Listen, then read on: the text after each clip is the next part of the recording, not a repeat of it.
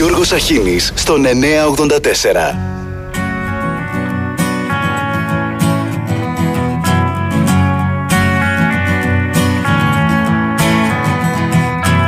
Στο λιμάνι χορεύουν οι βάρκες απέναντι από τον Αμοριάλο. Χορεύεις εσύ κι εγώ από το κρασί με βάρκα γυαλό ή με βάρκα γυαλό Αμοργός τι ωραίο νησί Τρεις και μισή στα ντουζένια. Εγώ και εσύ είμαστε ένα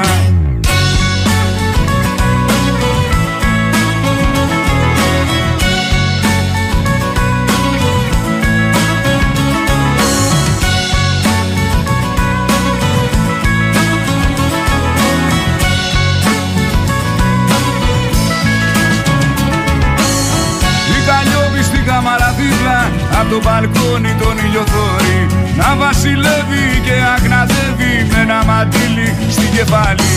Αμοργός τι ωραίο νησί Στο ποταμό πατατάτο Με ένα στομάχι κορδάτο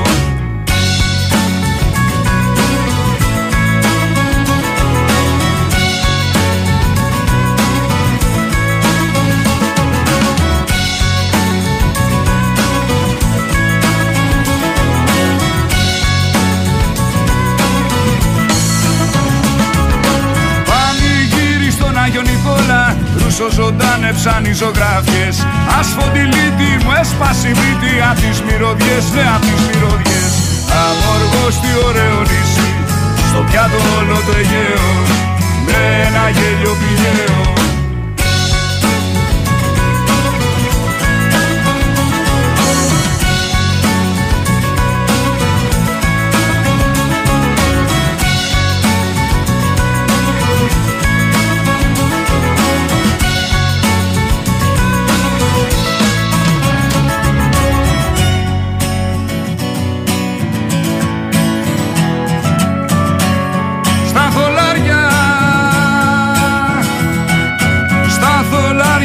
το μανούλι Να λέει ιστορίες από τα παλιά. Και με τη σειρά μας γελούσαν τα αυτιά μας Στο καφενείο.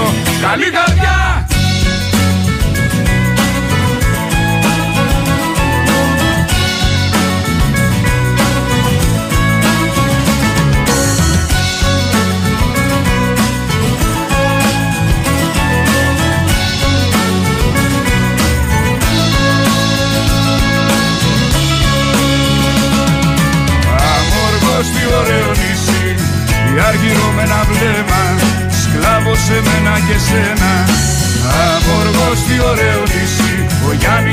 φορούσε τις μπότες Και μάζευε αυγά απ' τις κότες Καλημέρα, καλημέρα. Πέμπτη 14, αφιερωμένο εξαιρετικά στο φίλο μας το Γιάννη από την Αμοργό, να είναι καλά και για τα μηνύματά του, το τραγουδάκι του Λεωνίδα Μπαλάφα. Όχι, δεν ξεκινάω ούτε από τα αρνάκι, λύσαξη η Αγγελική, που έχει πάει 14 με 16 ευρώ το κιλό, το κατσικάκι πόσο. Ούτε από τη φλεγόμενη ρωσική ναυαρχίδα στη μαύρη θάλασσα τη Μόσχα. Καλημέρα στο φίλο μου το Χρήστο από το Βιετνάμ. Εκεί λέμε καλησπέρα. Πώς πάνε λέει οι εξορίξεις; Προλαβαίνω να γυρίσω. Θα σου λέγα τώρα Χριστό Θα ξεκινήσω με άλλο πράγμα.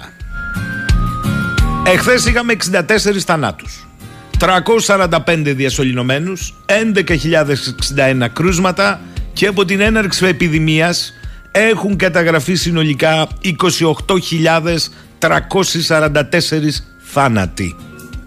Πάμε για 29 με 30 χιλιάδες. Αλλά Ανοίγει η τουριστική περίοδος Πέφτουν οι μάσκες. Άρση μέτρων Ενώ οι δείκτες πανδημίας Παραμένουν σταθερά υψηλά σε μια χώρα με αυτούς τους δείκτες η κυβέρνηση αποφάσισε δια του Υπουργού Υγείας τον έχουν πάρει δου- στο δούλεμα μέχρι και στο Sky σήμερα το πρωί το τέλος πανδημίας. Του τα σέρνει λέει και ο Μαστοράκης, έλα δεν το πιστεύω. Επιβεβαιώνοντας έτσι πως λειτουργεί με τελευταίο κριτήριο τη δημόσια υγεία, για να μην διαμαρτύρεστε γιατί φωνάζουμε δύο χρόνια, πάρτε μέτρα δημόσιας υγείας, και πάμε σε χαλάρωση των μέτρων αμέσως μετά το Πάσχα.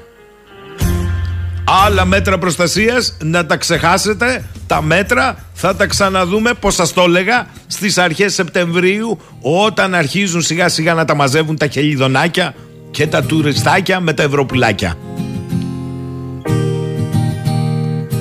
Ξεκινάμε λοιπόν μια ανοιχτή τουριστική περίοδο χωρίς μέτρα του Noah's Better. Από Πρωτομαγιά είναι μεταφερόμενοι έως την 31η Αυγούστου έρεται η επίδειξη πιστοποιητικού εμβολιασμού σε όλους τους κλειστούς και ανοιχτούς χώρους. Μακάκες δηλαδή όσοι το έχουν.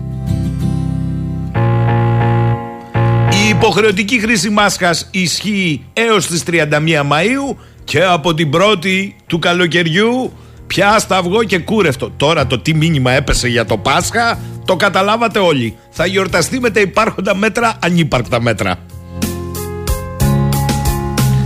Μη δεν σας τάζω, επειδή ρωτάτε, δεν ξέρω ποιες θα είναι οι διαθέσεις.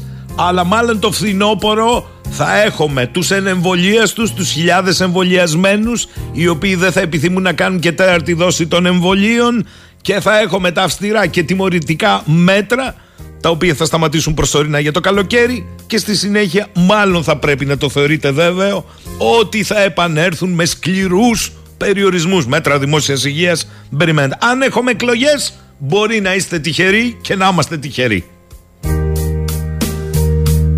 Βέβαια, μου λέει ο φίλος μας ο Κώστας ο Γιανακάκης από τη Ρώμη ο γιατρός. Η νέα τάση στην Ιταλία είναι ότι όταν κάποιος έχει συμπτώματα COVID να κάνει self-test αυτά της μούφας με 3 ευρώ από το σούπερ μάρκετ με αποτέλεσμα να μην καταγράφεται επισήμως και το κυριότερο να κυκλοφορεί ελεύθερα με green pass έγκυρο. Εδώ το κάνουμε ακόμη πιο βαρβάτα. Μη στεναχωριέσαι φίλε μου Κωστή. Παρόλα αυτά Προχθές ξεπεράσαμε τα 80.000 κρούσματα για έλεγχος στους τουρίστες που έχουν αρχίσει να φτάνουν στη Ρώμη λόγω Πάσχα. Ούτε λόγος. Είναι οι τουρίστες, είναι το χρήμα. Το χρήμα εξαφανίζει και εμφανίζει τον κοροναίο. Η Ελλάδα είναι πιο ψηλά από το είμαστε 12 φορές καλύτερα το θυμάστε; Το Βέλγιο, την Ιταλία, την Ισπανία, την Ουκρανία, τη Ρωσία. Πόλεμο έχουν, αλλά είχαν και νεκρούς από κορονοϊούς. Ανά εκατομμύριο πληθυσμού, το θυμάστε, βγήκε ο πίνακας και η Ελλάδα συνεχίζει να ξεπερνά σε νεκρούς ανά εκατομμύριο το μείον 12 φορές χειρότερο Βέλγιο. Ο δείκτης που έχει φτιάξει ο ΠΟΗ για να μετράει πόσο καλά ή άσχημα πηγαίνει κάθε χώρα στην αντιμετώπιση του κοροναίου, ο μοναδικός πραγματικός δείκτης είναι η θάνατη ανά εκατομμύριο. Οι θάνατοι ανά εκατομμύριο, δεν τα έλεγα εγώ, υπουργός τα έλεγε. Τι δηλώνουν, ότι ανεξαρτήτως πληθυσμού μιας χώρας το διαιρείς ανά εκατομμύριο και αυτό δεν έχει να κάνει με το αν έχεις κάνει πολλά ή λίγα τεστ ή πολλές ή λίγες εντατικές. Το ότι είμαστε 12 φορές καλύτερα από το Βέλγιο το πανηγυρίζω. Ναι, γιατί σώσαμε ανθρώπους γιατί είναι ο κρίσιμος ο δείκτης. Αυτά τα έλεγε ο Υπουργάρας το Νοέμβριο του 20. Γιατί τον Απρίλιο του 22 η Ελλαδάρα ξεπερνά τους πάντες. Για θυμηθείτε ποιος είναι και τι έλεγε το Νοέμβριο του 20.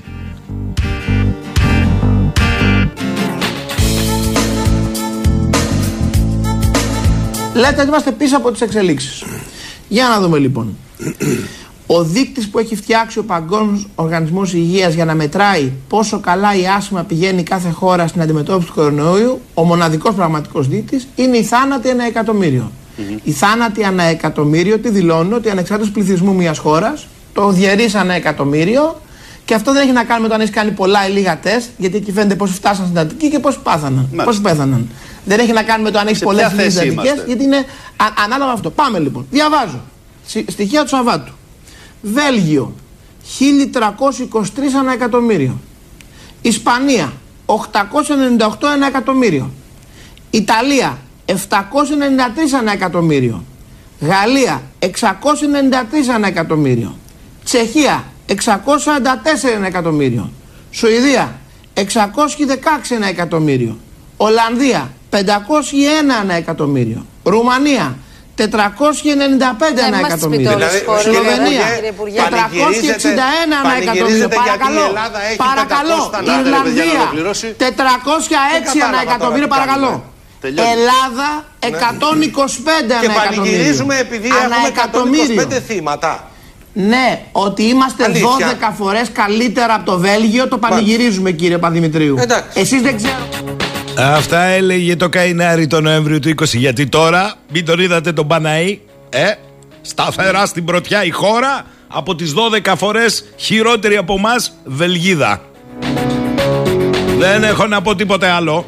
Έχουμε πλήρη άρση των μέτρων προστασίας, όποιων μέτρων, δεν ήταν δημόσιας υγείας, αλλά οι σκληροί δείκτες είναι αμήλικτοι. Δεν είναι ξαφνικό, θα ξεκινήσει αμέσως μετά τις εορταστικές ημέρες του Πάσχα, αφού όπως είπε ο Υπουργός, θα γιορτάσουμε μετά από δύο χρόνια ελεύθεροι, με το κατσικάκι και τα αρνάκι 14-16 ευρώ το κιλό, τη μεγάλη χριστιανική εορτή. Ουσιαστικά και παρά τις αυστηρές συστάσεις, βγήκε η Πατίνα Παγώνη χθες στον Αρναούτογλου και έλεγε: «Ε, Εντάξει, λέει, άμα πάτε στην εκκλησιά και δείτε κόσμο, βγάλτε από την τσεπούλα τη μασκούλα, βάλτε τη, πάτε μετά σπίτι, βγάλτε τη, φάτε μαγειρίτσα. Αν έχετε να φάτε. Θα πάμε λοιπόν κατά χιλιάδες εκκλησίες. Θα χωράει ο ένας δίπλα στον άλλον στου επιτάφιους και στην ανάσταση. Θα το γλεντήσουμε χωρίς περιοριστικά μέτρα. Και τη μάσκα από εδώ να πάνε και οι άλλοι. Μη μου λέτε μένα. Τον τόνο τον έδωσε η κυβέρνηση. Και από την 1η Μαΐου πάπα και τα πιστοποιητικά εμβολιασμού. Διότι το καλοκαιράκι με το καλό δεν θα έχουμε και επίσημα πουθενά τίποτα. Ούτε μάσκες μέσα έξω. Θα τρέχουμε αμέριμνοι στα λιβάδια της τουριστικής σεζόν και μιας κανονικότητας που δεν είναι τόσο κανονική. Τα μέτρα δημόσιας υγείας είναι για τους μακάκες. Φανταζόμαστε ότι η Επιτροπή των Ειδικών εισηγήθηκε και ελπίζουμε ομόφωνα να έρθουν τα μέτρα και η κυβέρνηση να έκανε δεκτή την εισήγηση. Τι, έχει διαφωνίες, γιατί τις είδατε; Αλλά αν είναι έτσι, γιατί όσοι ειδικοί απέμεναν να βγαίνουν στα τηλεπαράθυρα Βορείου και Νοτιού Ελλάδος προειδοποιούν ότι η πανδημία είναι εδώ και δεν πρέπει να χαλαρώσουμε καθόλου; Γιατί μας λένε ότι οι μάσκες δεν πρέπει να βγουν και ότι οι μεταλλάξεις του κοροναίου είναι και επικίνδυνες και άκρως μεταδοτικές; Και εν πάση περιπτώσει πόσο κανονική είναι αυτή η κανονικότητα όταν καθημερινά ανακοινώνονται κατά μέσο όρο 60 με 70 νεκροί συμπολίτες μας από μία νόσο. Να μην πάω στα άλλα, διότι σταματάμε τα τεστ τα παιδιά όταν κατά τα άλλα μας λένε ότι έχουμε έξαρση κρουσμάτων λόγω των παιδιών. Α, Αυτό πια, ε. Ε, Βεβαίως και αντιλαμβανόμαστε την ανάγκη να επιστρέψουμε σε μια κανονικότητα χωρίς περιορισμούς. Είμαστε και κουρασμένοι και θέλουμε να αισθανθούμε και ελεύθεροι. Αντιλαμβανόμαστε και την αγωνία της κυβέρνησης να δείξει ότι η Ελλάδα είναι COVID free, ώστε ο τουρισμός να λειτουργήσει απρόσκοπτα. Δεν έρχονται οι Ουκρανοί και οι Ρώσοι. Κάπως πρέπει να γεμίσει το πράγμα. Να έρθουν οι ξένοι χωρίς πιστοποιητικά και τεστ, να γεμίσουν τα νησιά, να έρθει συνάλλαγμα. Αλλά για τον υψηλό αριθμό των νεκρών τα ερωτήματα θα είναι αναπάντητα εσαΐ. Δεν είναι μόνο οι ανεμβολίαστοι, αλλά και οι εμβολιασμένοι νεκροί. Θα καταλαβαίναμε την πλήρη άρση αν είχε 5-10 νεκρούς άντε και κανέναν. Θα ήταν ευχής έργο να έχουμε μια πανδημία ελεγχόμενη. Αλλά αυτό δεν συμβαίνει. Οι νεκροί δεν είναι απλά αριθμός και στατιστική. Είναι μια καθημερινή υπενθύμηση ότι ο κοροναίος συνεχίζει να σκοτώνει. Θα μου πείτε τώρα εσείς τι ψάχνουμε Δεν βλέπεις τι γίνεται στη Σαγκάη;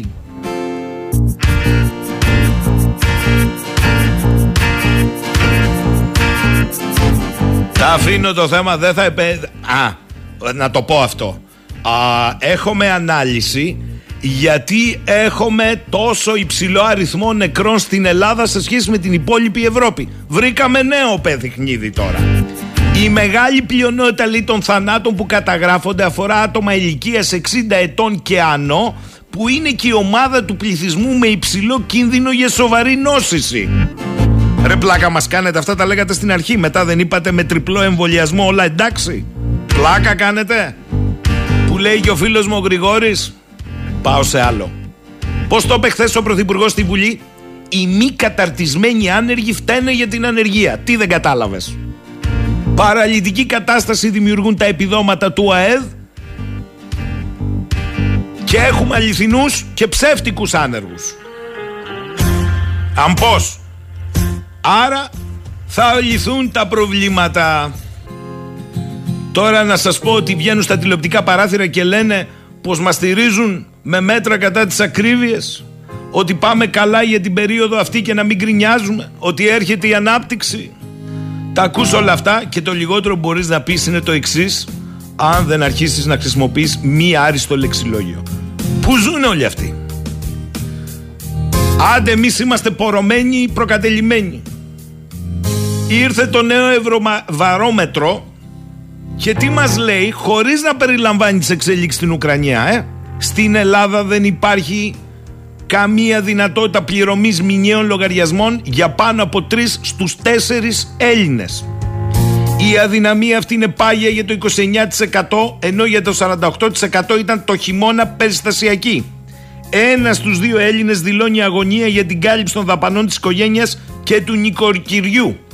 9 στους 10 θεωρούν ότι η κατάσταση που βρίσκεται η Ελλάδα δεν είναι ικανοποιητική. Το 85% δηλώνει ότι η ποιότητα της ζωής έχει υποστεί υποδίνωση, επιδίνωση. 55% πιστεύουν ότι σε βάθος χρόνου οι συνθήκες διαβίωσης θα είναι χειρότερες. Το 22% προβλέπει επιδίνωση. 37% εκτιμά ότι η πορεία της οικονομίας θα είναι ίδια ή χειρότερη στα ίδια το 38% και το 99% των Ελλήνων εκφράζει αγωνία για τις οικονομικές επιπτώσεις. Αυτές τις δημοσκοπήσεις δεν τις κάνει ούτε η κυβέρνηση ούτε η αντιπολίτευση. Πάω πιο κάτω. Ξεσάλωσε ο κατά τα λοιπά εμφανιζόμενος ως κολοκοτρονέος στα ελληνοτουρκικά υπουργός άμυνας ο οποίος μας είπε ότι υπάρχει λόγος που η Ελλάδα μετέχει σε τουρκική πρωτοβουλία για τη δημιουργία κέντρου αριστείας στα πλαίσια του ΝΑΤΟ διότι όπως είπε δεν είναι η καλύτερη εποχή να λες πράγματα εναντίον της Τουρκίας στο ΝΑΤΟ. Φοβερό επιχείρημα. Άρα εμείς υπερπτήσεις, παραβιάσεις κτλ. κάνουμε το κνέλ, το κουνέλι, διότι δεν είναι η καλύτερη εποχή να λες πράγματα εναντίον της Τουρκίας στο ΝΑΤΟ. Τον επιβεβαίωσε το State Department. Διότι ρώτησε τρεις ερωτήσεις χθες στο State Department ο Μιχάλης ο Ιγναντίου. Και τι είπε ο εκπρόσωπος του, όταν τους είπε ο Ιγναντίου, για πείτε μου, η Τουρκία δεν εφαρμόζει κυρώσεις. Άλλη η Τουρκία είχε ένα διακριτό σοβαρό ρόλο στα πλαίσια του ΝΑΤΟ να φέρει στο τραπέζι των διαπραγματεύσεων τη Ρωσία με την Ουκρανία.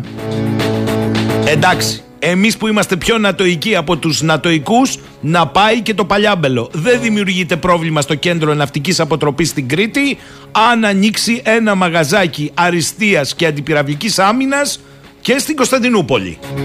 Ωραία πράγματα. Και όπως λέει ο φίλος ο Δημήτρης που έστειλε ένα μήνυμα λέει που βρήκε ενός Γιώργου από την κολονία, όλοι στο ΝΑΤΟ εκτός από τους Ρώσους εισβολή είναι και αυτοί αθώοι. Σημασία έχει ποιος βομβαρδίζει ποιον. Και επίσης αθώα είναι και η χώρα και οι πολίτες. Άμα δεν κρατάς όπλο στα χέρια σου και δεν πυροβολείς το ίδιος, είσαι αθώος. Αν είσαι και κατά του πολέμου, είσαι διπλά αθώος. Αν ψηφίζεις αριστερά, τριπλά. Αν διαδηλώνεις κατά, τετραπλά. Και αν πας και σε καμιά συναυλία για τα θύματα, καταχειρώνει θέση στον παράδεισο. Έτσι λοιπόν όλοι οι άμαχοι είναι αθώοι και όλοι οι ίσοι σκοτώνονται εκτός πεδίου της μάχης είναι και αυτοί αθώοι. Βασικά είμαστε ένας πλανήτης αθωότητας για τον οποίο σήμερα έρχονται ηλιακές καταιγίδες πρωτοφανείς που μπορεί να μας πλήξουν και αυτές ενεργειακά.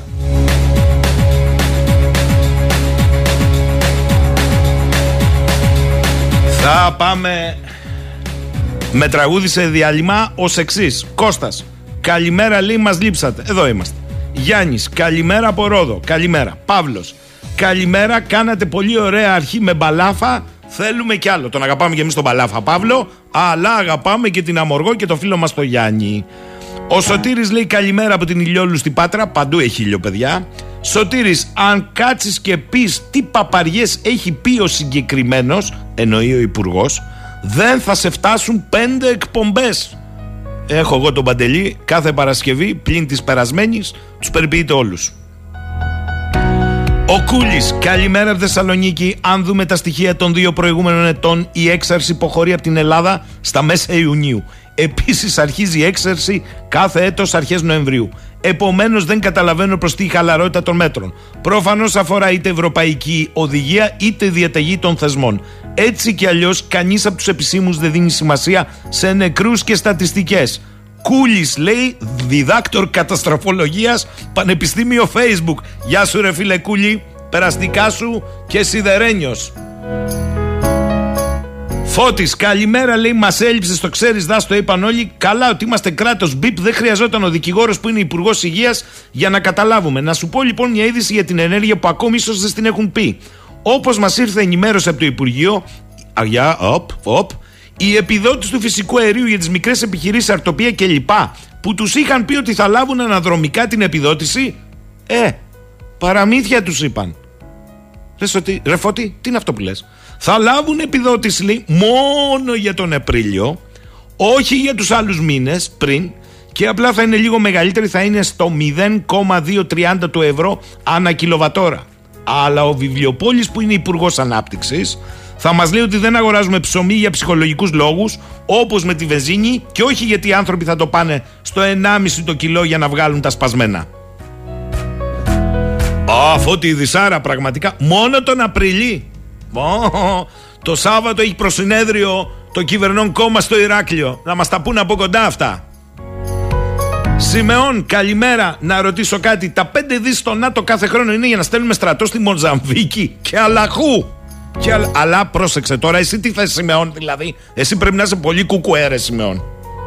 Τι ακριβώς θες εσύ τώρα δηλαδή; Αφού δεν μπορούμε να πούμε τίποτα μες στο ΝΑΤΟ για την Τουρκία. Είναι στα χάη της απομονωμένη, αλλά στα χάη της.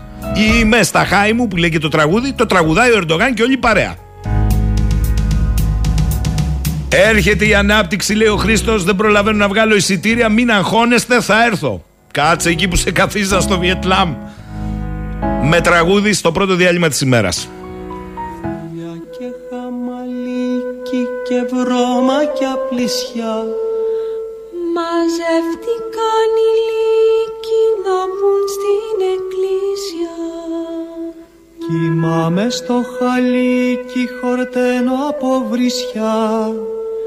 Και με έχει σαν σκουλίκι του κόσμου η μπαμπέσια Πού θα πάμε, πού θα πάμε, τι θα φάμε, τι θα φάμε. Έκλεψα μια λαμαρίνα με ζέστη ζέστη φαρίνα. Σόπα σόπα σόπα σόπα δε μου το πες δε σου το πα. Πάψε πάψε πάψε πάψε κι ό,τι βρεις μπροστά σου χάψε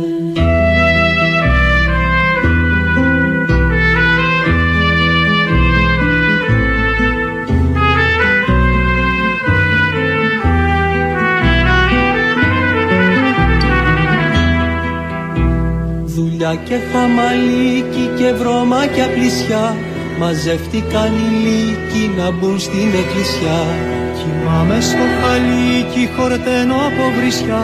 Και με έχει σαν σκουλίκι του κόσμου η μπαμπεσιά Πού θα πάμε, πού θα πάμε, τι θα φάμε, τι θα φάμε. Έκλεψα μια λαμαρίνα με ζεστή ζεστή φαρίνα. Σόπα, σόπα, σόπα, σόπα, δεν μου το πες, δεν σου το πα Πάψε, πάψε, πάψε, πάψε, κι ό,τι μπροστά σου χάψε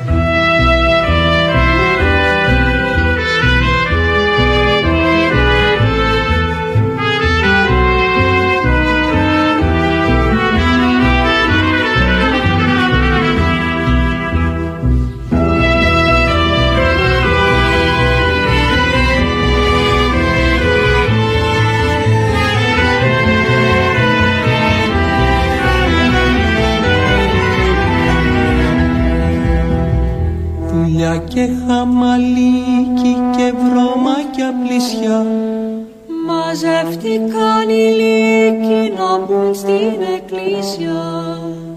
Κοιμάμαι στο χαλίκι χορταίνω από βρισιά. Και με έχει σαν σκουλίκι του κόσμου η μπαμπέσια Πού θα πάμε, πού θα πάμε, τι θα φάμε, τι θα φάμε. Έκλεψα μια λαμαρίνα με ζέστη, ζέστη φαρίνα. Σόπα, σόπα, σόπα, σόπα, δε μου το πες, δε σου το πα. Πάψε, πάψε, πάψε, πάψε και ό,τι βρεις μπροστά σου χάψε. Αχ, αχ, αχ. Λέει εδώ μία φίλη μας και την ευχαριστούμε η Σοφία. Γιατί δεν αναπαράγεται στο YouTube το σύνολο της εκπομπής έχει πάντα και ωραία τραγούδια που δεν ακούγονται αλλού. Α, Σοφία μου, εδώ είμαστε σε εξέλιξη, μοντερνιές. Ο Παντελής τα κανονίζει όλα. Podcast έχουμε. Να τον δω με τέτοια που κάνει, τι εισαγωγή θα κάνει την Παρασκευή. Μου εγγυήθηκε ότι θα είναι εις διπλού να σας αποζημιώσει όλους. Λοιπόν, ο φίλος ο Αλέξανδρος απεταξάμιν Πούτιν, απεταξάμιν ανεμβολία τους, απεταξάμιν Κασιδιάρη. Καλά, κανείς. Πώς με βλέπεις, λέει κύριε Γιώργο; Α, βάλε και απεταξάμιν υδρογονάνθρακες. Το ξέχασα. Μάλιστα. Εκεί θα πάμε τώρα στους υδρογονάνθρακες Θέλω να σας πω όμως ότι την ώρα που ο Κιμπάρης ε, Υπουργός Άμυνας είπε ότι δεν είναι καιρός τώρα μες στο ΝΑΤΟ να κάνεις μουρμούρα για την Τουρκία στα πάνω της. Εχθές στο φόρουμ των Δελφούν, ο πρώην πρόεδρος, παιδιά, υπάρχει θέμα στο εσωτερικό της χώρας. Είπε ο Προκόπης ο Παυλόπουλος ότι απευθυνόμενος προς την κυρία Νούλαντ την υφυπουργό αυτή που είπε όχι East Men και τα λοιπά έχετε καταλάβει σε ποιον θέλετε να δώσετε F-16 εκεί στις Ηνωμένες Πολιτείες, σε αυτόν που έχει κάνει όσο Πούτιν διαπράττει σήμερα πριν από 48 χρόνια. Και για το εσωτερικό είπε κάτι ακόμη. Δεν υπάρχουν άλλες διαφορές θαλασσίων ζωνών. Μία είναι η διαφορά, η οριοθέτηση αούς υφαλοκρηπίδας. Τελεία και παύλα. Βεβαίως και ο πρόεδρος, ο πρώην πρόεδρος, μάλλον δεν πήρε χαμπάρι πώς οι Ηνωμένες Πολιτείες καλύπτουν το ρόλο του επιτίδιου ουδέτερου που παίζει η Τουρκία. Σας το είπα, μισόλογα. Τους ρώτησε ο Ιγνατίου τρεις φορές χθες και απάντησαν Α την Τουρκία να κάνει ό,τι κάνει καλώς καμωμένο. Διότι κρατάει τις ισορροπίες. Εμείς θα σας έλεγα τι κρατάμε. Ε, υδρογονάνθρακες ε, που ρωτάτε πάρα πολύ Εγώ έχω μείνει σε αυτή τη δήλωση Ότι ό,τι κάνουμε Που το κάνουμε κάλλιο αργά παραποτέ Το κάνουμε με βάση την πρωθυπουργική αναφορά ότι αν δεν είχε προκύψει ο πόλεμος στην Ουκρανία η Ελλάδα δεν θα είχε προχωρήσει σε έρευνες σε δυνητικά ελληνικά κοιτάσματα. Προφανώς κάποιος θα έπρεπε να του δώσει ένα σημείωμα ότι η ιστορία του ενεργειακού είναι και πριν την κρίση, ε, πριν την κρίση και τον πόλεμο στην Ουκρανία. Οι τιμές του εισαγόμενου φυσικού αερίου που είπε ο άλλος ο Λεβέντης, να μην πω κάτι άλλο υπουργός, ότι εμείς δεν ψάχναμε το δικό μας γιατί το εισαγόμενο φυσικό αέριο ήταν πάμφθινο. Άκου επιχείρημα και στρατηγική υπουργού. Το μεταξύ το φυσικό αέριο τέλη Ιουλίου αρχές Αυγούστου είχε πάρει την ανηφόρα του 21. Πέρα έβρεχε όμως. Τον φρονίμων τα παιδιά δεν στέκει εδώ. Προφανώς λοιπόν ο Πρωθυπουργός ήθελε να καθησυχάσει όσους αντιπολιτεύονται την αξιοποίηση των υδρογονανθράκων και εγχώρια και διεθνή οικονομικά συμφέροντα, τα οποία συνδέονται με την επιδοτούμενη πράσινη επανάσταση των ανανεώσιμων πηγών ενέργειας που στην Ελλάδα είναι μόνο ανεμογεννήτριες.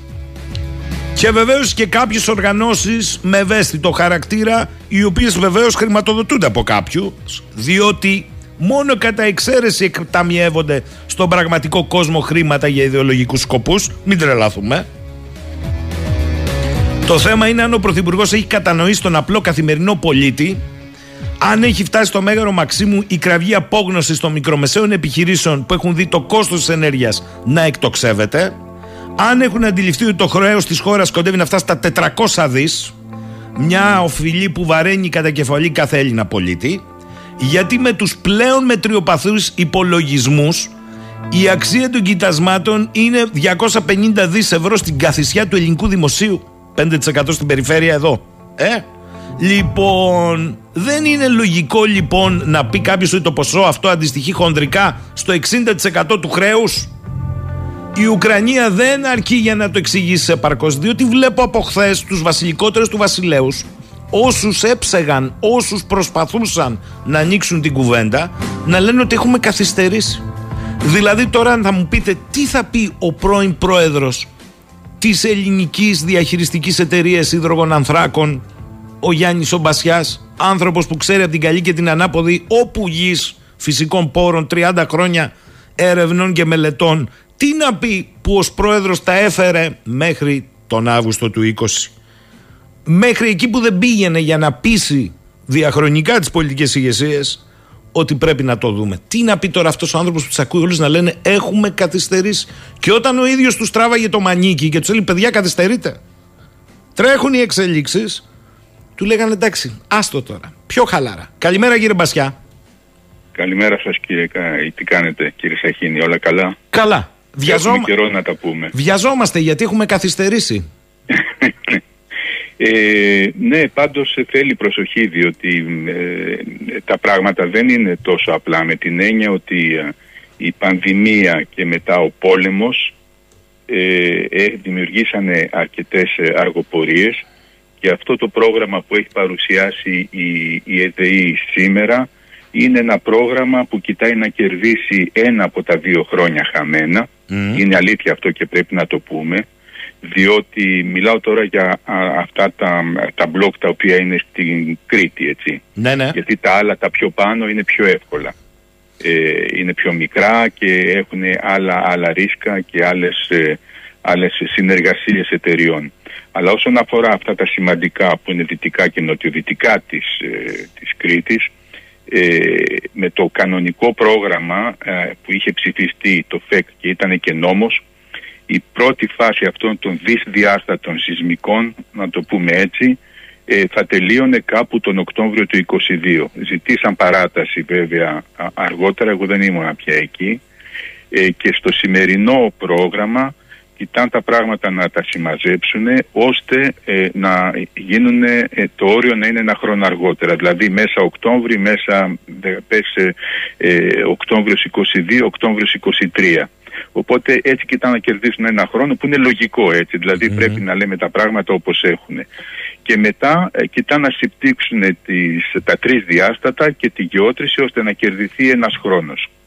Ε, έτσι είναι τα πράγματα, αλλά το θέμα είναι ότι δεν μπορείς να πας και να πεις στις εταιρείες και τι να δεις, πρέπει να το κάνεις εσύ γιατί εμείς βιαζόμαστε τώρα. Είχαμε προσπαθήσει και παλαιότερα.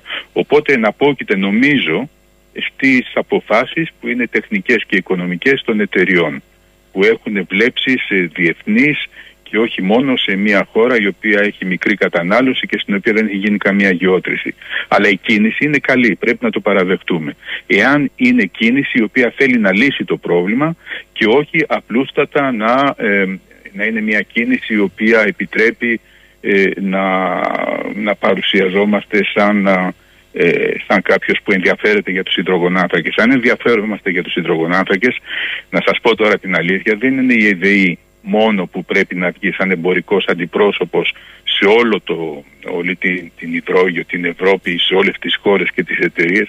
Πρέπει και κυβερνητικοί παράγοντες να κάνουν αυτή τη δουλειά και μάλιστα περισσότερο από την ΕΔΕΗ δεν ε, να πόκειται μόνο στην ΕΔΗ να προχωρήσει τα πράγματα διότι όλοι βιάζονται ε, θα υπάρχει τρομερός ανταγωνισμός γιατί όταν η Ελλάδα λέει αυτό ε, η Ιταλία το σκέφτεται με την, ίδια, με την ίδια λογική. Η Ισπανία με την ίδια λογική. Η Κροατία με την ίδια λογική. Η Γαλλία με την ίδια λογική. Η Γερμανία με την ίδια λογική. Δηλαδή όλοι θα κοιτάξουν να τραβήξουν τώρα κεφάλαια ε, επενδυτές, εταιρείες διεθνείς, ακόμα και ε, εθνικές εταιρείες άλλες, για να κάνουν τι, για να μπορέσουν να, ε, να, να επενδύσουν και να προχωρήσουν τα πράγματα γρήγορα στις χώρες τους, και ας είναι Ευρωπαϊκή Ένωση, η κάθε μία για να τα βγάλει πέρα. Διότι το πρόβλημα είναι ότι οι τιμές θα συνεχιστούν, η κρίση αυτή έχει πάρει μπρος και θα κρατήσει χρόνια, δεν είναι θέμα ούτε ενός χρόνου, ούτε δύο, ούτε τριών. Οπότε να λέμε ότι σε τρία χρόνια πρέπει να κάνουμε κάτι είναι σωστό. Αλλά καλά θα είναι να το κάνουμε. Ε, μισό λεπτό, μισό λεπτό κύριε Μπασιά. Μισό λεπτό. Γιατί το, το, το είπατε, το σώσατε, το είπατε ολοκληρωμένα. Είναι κάλιο αργά παρά ποτέ, προφανώς. Αλλά είπατε αρκεί αυτό να το εννοούμε. Πείτε μου, σας παρακαλώ, ναι. πόσο το εννοούν βουλευτές και υπουργικά στελέχη, όταν μόλις προχθές, μετά την ανακοίνωση του ίδιου του Πρωθυπουργού, λένε δεν υπήρχε λόγος να κάνουμε έρευνες για την αξιοποίηση κοιτασμάτων πριν από τον πόλεμο. Μετά τον πόλεμο υποχρεωθήκαμε να το κάνουμε. Ξέρετε τι σημαίνει αυτό. Πρώτον, και βέβαια ξέρω, υπάρχουν, υπάρχουν ναι. και ευγενικές εκφράσεις, υπάρχουν και μη ευγενικές εκφράσεις. Το πρόβλημα είναι ότι βρεθήκαμε στον τοίχο τώρα, όπως όλες οι χώρες, με τον ιδεαλισμό των ανανεώσιμων πηγών, οι οποίες ε, είναι χρήσιμες, Μιλάω για φωτοβολταϊκά και ανεμογεννήτριες που είναι οι μόνες σήμερα εναλλακτικές αλλά όχι καινοτόμες και πιστέψαμε τόσο πολύ σε αυτό που λέγαμε εμείς θα τους δώσουμε μαθήματα. Όλοι στην Ευρώπη αυτό λέγαν. Ε, τώρα την έχουν πάθει. Αλλά είναι κρίμα να φτάσουμε σε κατάσταση πολέμου, να σκοτώνονται παιδιά δίπλα από τα σύνορα της Ευρώπης που γεωγραφικά είναι Ευρώπη και τώρα να ξυπνήσουμε ότι είχαμε πάρει αποφάσεις οι οποίες ήταν πολύ χαζές. Ναι. Ε, εγώ θυμάμαι όμως στην πενταετή θητεία σας Ε, και μάλιστα. Τριάμιση, τριάμιση χρόνια. Πενταετή λέω σε, σε σχέση με την πορεία που είχατε. Α, ναι. Μάλιστα. Εγώ θυμάμαι ότι πιέζατε διαχρονικά. Ο, Ναι. Εσείς και κάποιοι άλλοι, ονομαστικά, ξεκινώντας από τον Καριώτη που έλεγε για την ΑΟΣ και πηγαίνοντας στο Φόσκολο, στο Μπασιά, στη Φωκιανού, στο Ζελιλίδη. Τι, τι να... Βεβαίως, ναι. ε, Τον ε, Αργυρίου, αν θυμάμαι καλά, ε, το Λουκογιαννάκη, αν θυμάμαι καλά. Θυμάμαι μερικά ονόματα. Ναι, Μάλιστα. ναι, ναι, ναι. Λοιπόν, και σας κοιτάγανε όλοι ως εθεροβάμενος. Όταν αναλάβατε τα ενία της ΕΔΕΗ, κύριε Μπασιά, έγινε δουλειά. Τα έχουμε ξαναπεί αυτά, δεν θα μείνουν Ναι, εκεί. τα έχουμε ξαναπεί, Μάλιστα. ναι, βέβαια. Όμως τρώγατε πόρτα, δεν τρώγατε πόρτα. Γενικώς από το πολιτικό σύστημα. Εγώ δεν θέλω να μου πείτε ποιος ονομαστικά. Με... Ε, ναι, γιατί ε, Ναι. ε, ενο- ενοχλούσε ε, το θέμα ότι ε, είχαμε όλα τα στοιχεία, ε, τα αποδεικτικά ότι είναι ενδιαφέρουσα η περιοχή και χρειάζονται κάποιες επιπλέον σεισμικές εργασίες και γεωτρήσεις. Και αυτό το πράγμα ε, ενοχλούσε γιατί εάν το αποδεχτείς ε, βρίσκεσαι σε αντίθεση με το λόμπι, το παγκόσμιο, έτσι, το παγκόσμιο των εναλλακτικών, γιατί τα έχουμε πει πάλι αυτά και ε, στη Νέα Υόρκη είναι εγκαθιδρυμένα τα δύο μεγάλα λόμπι και στις Βρυξέλλες. Το ένα είναι των, ε, των ορυκτών καυσίμων και το άλλο είναι των μη ορυκτών λύσεων. Μάλιστα. Ε, τι να γίνει, ε, όλη η Ευρώπη ακολουθούσε αυτό και η Ελλάδα ακολουθούσε αυτό το, α- αυτή την πορεία ε, και μας έφερε σε αυτή την κατάσταση. Ναι, Ναι, αυτό είναι. Κανένας, κανένας δεν ήθελε γιατί ήταν ενοχλητικό ε, μετά. Άμα βλέπεις τώρα στις Βρυξέλλες να παίρνονται αποφάσεις ότι όπως ήταν ακόμα πριν ένα χρόνο ότι το φυσικό αέριο ε, και οι υδρογονάνθρακες και ο άνθρακας ε, δεν πρόκειται να έχουν καμία επιχορήγηση από τις τράπεζες και οι ευρωπαϊκές τράπεζες που ανοικοδομούν, που ε, βοηθούν την ανάπτυξη της οικονομίας ε, αποφασίζουν κατόπιν α, αυτής της, ε, της απόφασης της Ευρωπαϊκής Ένωσης να μην δίνεται δεκάρα για να φτιάξεις ένα αναγωγό ή ένα, ένα σταθμό αεριοποίησης ή ένα σταθμό υγροποίησης στην Ευρώπη, ε, τι να περιμένουμε. Δηλαδή είχε μπλοκαριστεί όλο το σύστημα. ναι. Και, και την ίδια στιγμή ε, ούτε ο Αμερικανικός παράγοντας έτριβε τα χέρια του. Γιατί έχει το δικό του, το υγροποιημένο. Μην τρελαθούμε τώρα. Για Ναι. να τα λέμε όλα κύριε Μπασιά. Η ουσία... Αλλά ξέρετε η, η Αμερική, η, η ΕΠΑ ε, είναι, είναι ένα, ένα κράτος, ε, μια ένωση α- αν θέλετε, ε, πολύ δυναμική, πολύ καπιταλιστική, όπου η, η, ελευθερία, η ελευθερία στο εμπόριο και στη, στο business όπως λέμε είναι το βασικό συστατικό, οπότε το σχιστορυφικό αέριο το έχουν βάλει μπροστά τώρα, αλλά δεν θα κρατήσει πάνω από 10 χρόνια επιπλέον. Ε, για διάφορους λόγους. Ε, γιατί οι λεκάνες οι μεγάλες ε, είναι περιορισμένες, δεν έχεις παντού. Ε, διότι υπάρχει πάντα μια κρατική επιχορήγηση η οποία δεν είναι όπως στην Ευρώπη να δίνεις λεφτά ε, για κάποιον που καίει ρεύμα. Ε, η, ε, η επιχορήγηση εκεί είναι για τις εταιρείες μείωση των φόρων. Οπότε τους επιτρέπει να, ε, να, μοχλεύουν, να μοχλεύουν κεφάλαια για να συνεχίζουν την, ε, την εξόριξη η οποία στοιχίζει πολύ και η οποία πρέπει να επαναλαμβάνεται σε διαφορετικά στάδια κάθε 6, 7, 8 μήνες. Ε, θα κρατήσει καμιά δεκαριά χρόνια, αλλά σε 10 χρόνια είναι σημαντικά γιατί πάμε στο 32. Στο 32 είναι που θα γίνει της κακομήρας σε επίπεδο, ε, σε επίπεδο ε, κρίσεως ε, ενεργειακής διότι εκεί ε, υπάρχει η επιμονή της Ευρώπης τουλάχιστον μέχρι πριν τον πόλεμο ε, ε, το 32 να αλλάξουν όλα δραστικά. Καλά, Ε, σε- καλά. Υπήρχε, γιατί αυτό αλλάζει. Πείτε μου Υπήρχε, κάτι. ναι, ναι. Πείτε μου κάτι. Η λεκάνη της Ανατολικής Μεσογείου μιλάμε για συμβατικά. Ναι, Ε, σωστά. Έτσι. σωστά. Ωραία. Ε, τα οποία φαίνεται ότι σε σχέση με άλλες περιοχές είναι πιο παρθένα. Ακούω εδώ μια συζήτηση. Λέ- λένε και οι υπουργοί, λένε και, και αρμόδιοι ότι χάρη στον πόλεμο, δηλαδή τα προβλήματα που δημιούργησε, Ναι. στραφήκαμε σε αυτό και διαφορετικά το εισαγόμενο φυσικό αέριο ήταν πάμφθινο. Μα εγώ θυμάμαι κύριε Μπασιά μου, τέλειο Ιουλίου, αρχές Αυγούστου, που συζητάγαμε για την εκρηκτική άνοδο που έπαιρνε πια το φυσικό αέριο, που είναι μόνο εισαγόμενο και από το οποίο Βεβαίως. η χώρα μας εξαρτάται κοντά στο 70 με 75% από εισαγωγές. Κάποιοι κερδίζουν από τις εισαγωγές, πρέπει να πω Ναι. τη διαφορά. Για πείτε Ναι. μου λοιπόν, είναι δυνατόν να το καταλαβαίνετε όλοι εσείς και να μην το καταλαβαίνουν οι υπεύθυνοι της πολιτικής διαχείρισης αυτής της κατάστασης. Και να την Ε, πληρώνει ο Κοσμάκης; Ναι. Καμιά φορά αναρωτιέμαι, αναρωτιέμαι, είναι γεγονός, δηλαδή αναρωτιέμαι αν όλα πρέπει να τα αποδώσεις σε συμφέροντα οικονομικά ή επίσης το ότι ε, πολλοί κόσμος ο οποίος ασχολείται με την πολιτική ε, δεν ε, έχει γνώση του πώς δουλεύει η βιομηχανία ή δεν έχει, δεν έχει δουλέψει εκτός από δικηγορικά γραφεία ή από θέσεις οι οποίες είναι περισσότερο απομακρυσμένες από την πραγματική ζωή. Οπότε κατανοείς τα θέματα αλλά δεν τα έχει ζήσει, δεν τα έχει στο πετσί σου. Ε, και νομίζω ότι αυτό είναι αλήθεια και είναι, είναι αρκετά, αρκετά γενικό, γενικό φαινόμενο. Τώρα, ε, επειδή... όσο, όσον, αφορά, όσον αφορά τις τιμές, ναι. η ενεργειακή κρίση άρχισε τώρα πριν, να λέμε την αλήθεια έτσι, άρχισε πριν την πανδημία ε, και βέβαια πολύ πριν την, ε, την, την εισβολή στην Ουκρανία. και είχε αρχίσει πολύ πριν διότι η Ευρώπη είναι μια ιδιαιτερότητα στον κόσμο, τον υπόλοιπο κόσμο, δηλαδή τα 7 δισεκατομμύρια άλλα, οι 6,5 αν θέλετε, ε, κανένας δεν σκέφτεται με την ίδια λογική που σκέφτεται η Ευρώπη, η οποία πληρώνει τώρα πληρώνει τώρα το, το πρόβλημα. Έτσι. Ε, δηλαδή ε, στην Ευρώπη από το 2000, δηλαδή 20 χρόνια τώρα, ρίξανε όλο το χρήμα ε, της επένδυσης ε, για τα ενεργειακά ε, στις ε, αυτές τις ανανεώσιμες πηγές οι οποίες δεν μπορούν να αποδώσουν άντε με το ζόρι 30%. Κανονικά είναι 25 με 28.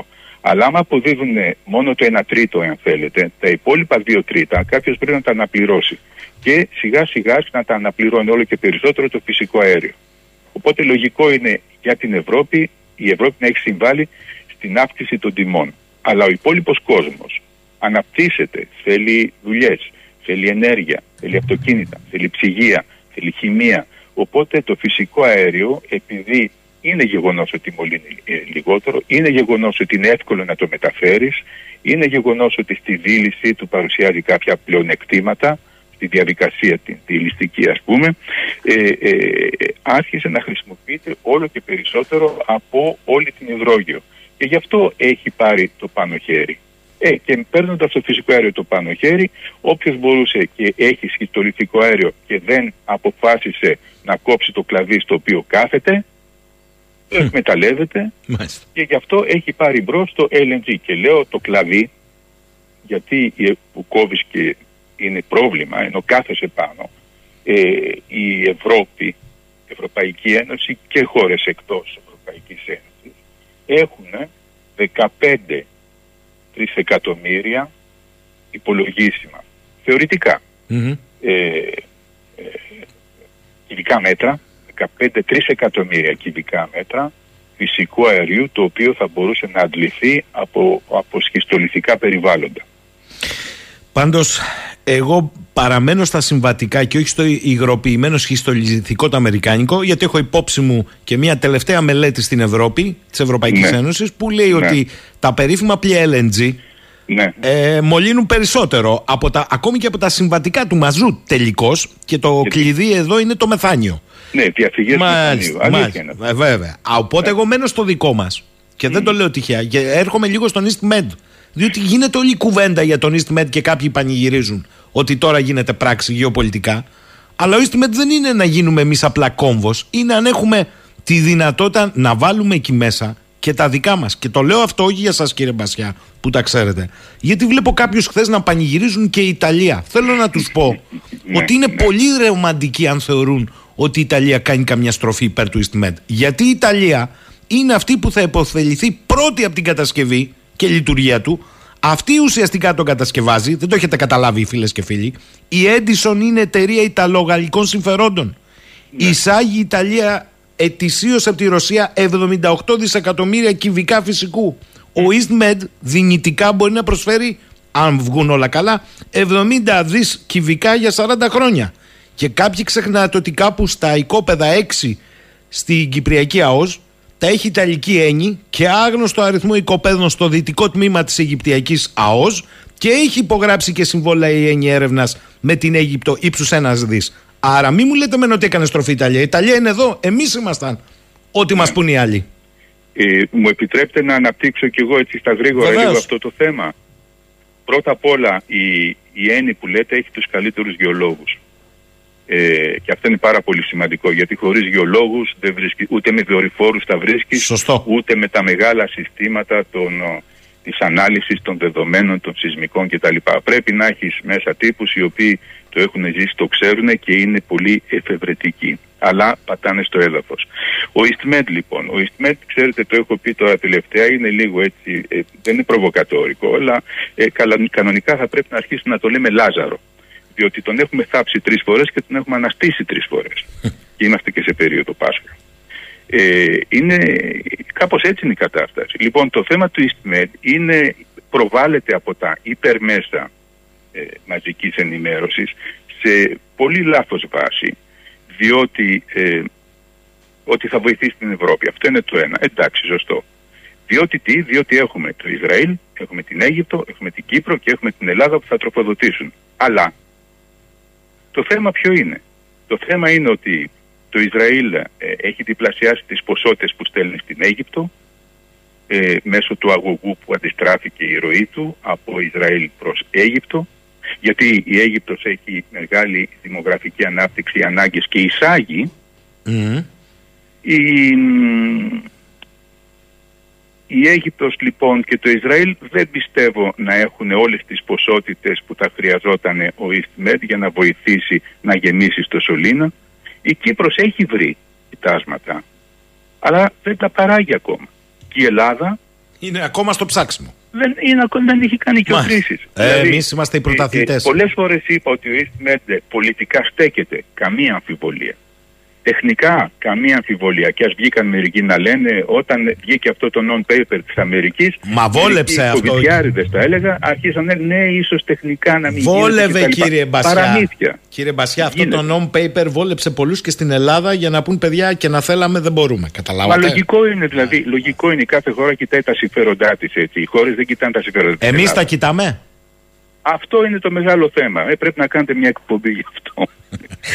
Αν και έχετε κάνει πολλές. Κύριε... αυτό που ήθελα να πω, ναι. αυτό που ήθελα να πω είναι ότι ναι, υπάρχει μια υπερδιαφήμιση, αλλά δεν υπάρχουν τα αναγκαία κοιτάσματα. Και ε, μερικές φορές είχα κατηγορηθεί και εγώ ότι είμαι κατά του EastMed και νομίζω ότι ήταν και ένας από τους λόγους που ε, μου, μου υπενθυμίσαν ότι θα έπρεπε να φύγω αρκετά γρήγορα. Όπα, όπα, όπα. Αλλά, δεν τα λέτε όλα.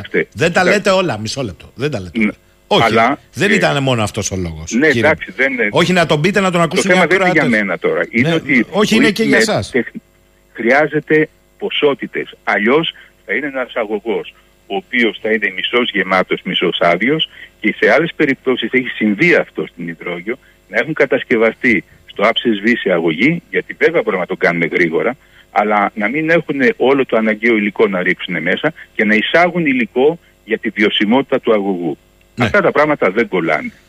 Γι' αυτό πρέπει η, η Ελλάδα να κάνει τις ε, γεωτρήσεις και να φτάσει στις εξορίξεις, ας είναι και 25% από οποιοδήποτε νούμερο λέει ο καθένας και ελπίζει, γιατί αν γίνει ο Ιστμέτ συμβάλλει για να τροποδοτήσει την Ευρώπη, αν δεν γίνει ο Ιστμέτ συμβάλλει ακόμα καλύτερα για να αναπτύξει τη δικιά της οικονομία, διότι μην ξεχνάμε είναι το πιο δυτικό μέρος της Ανατολικής Μεσογείου η Ελλάδα. Μάλιστα. Και με χρέος που φτάνει τα 400 δις πια.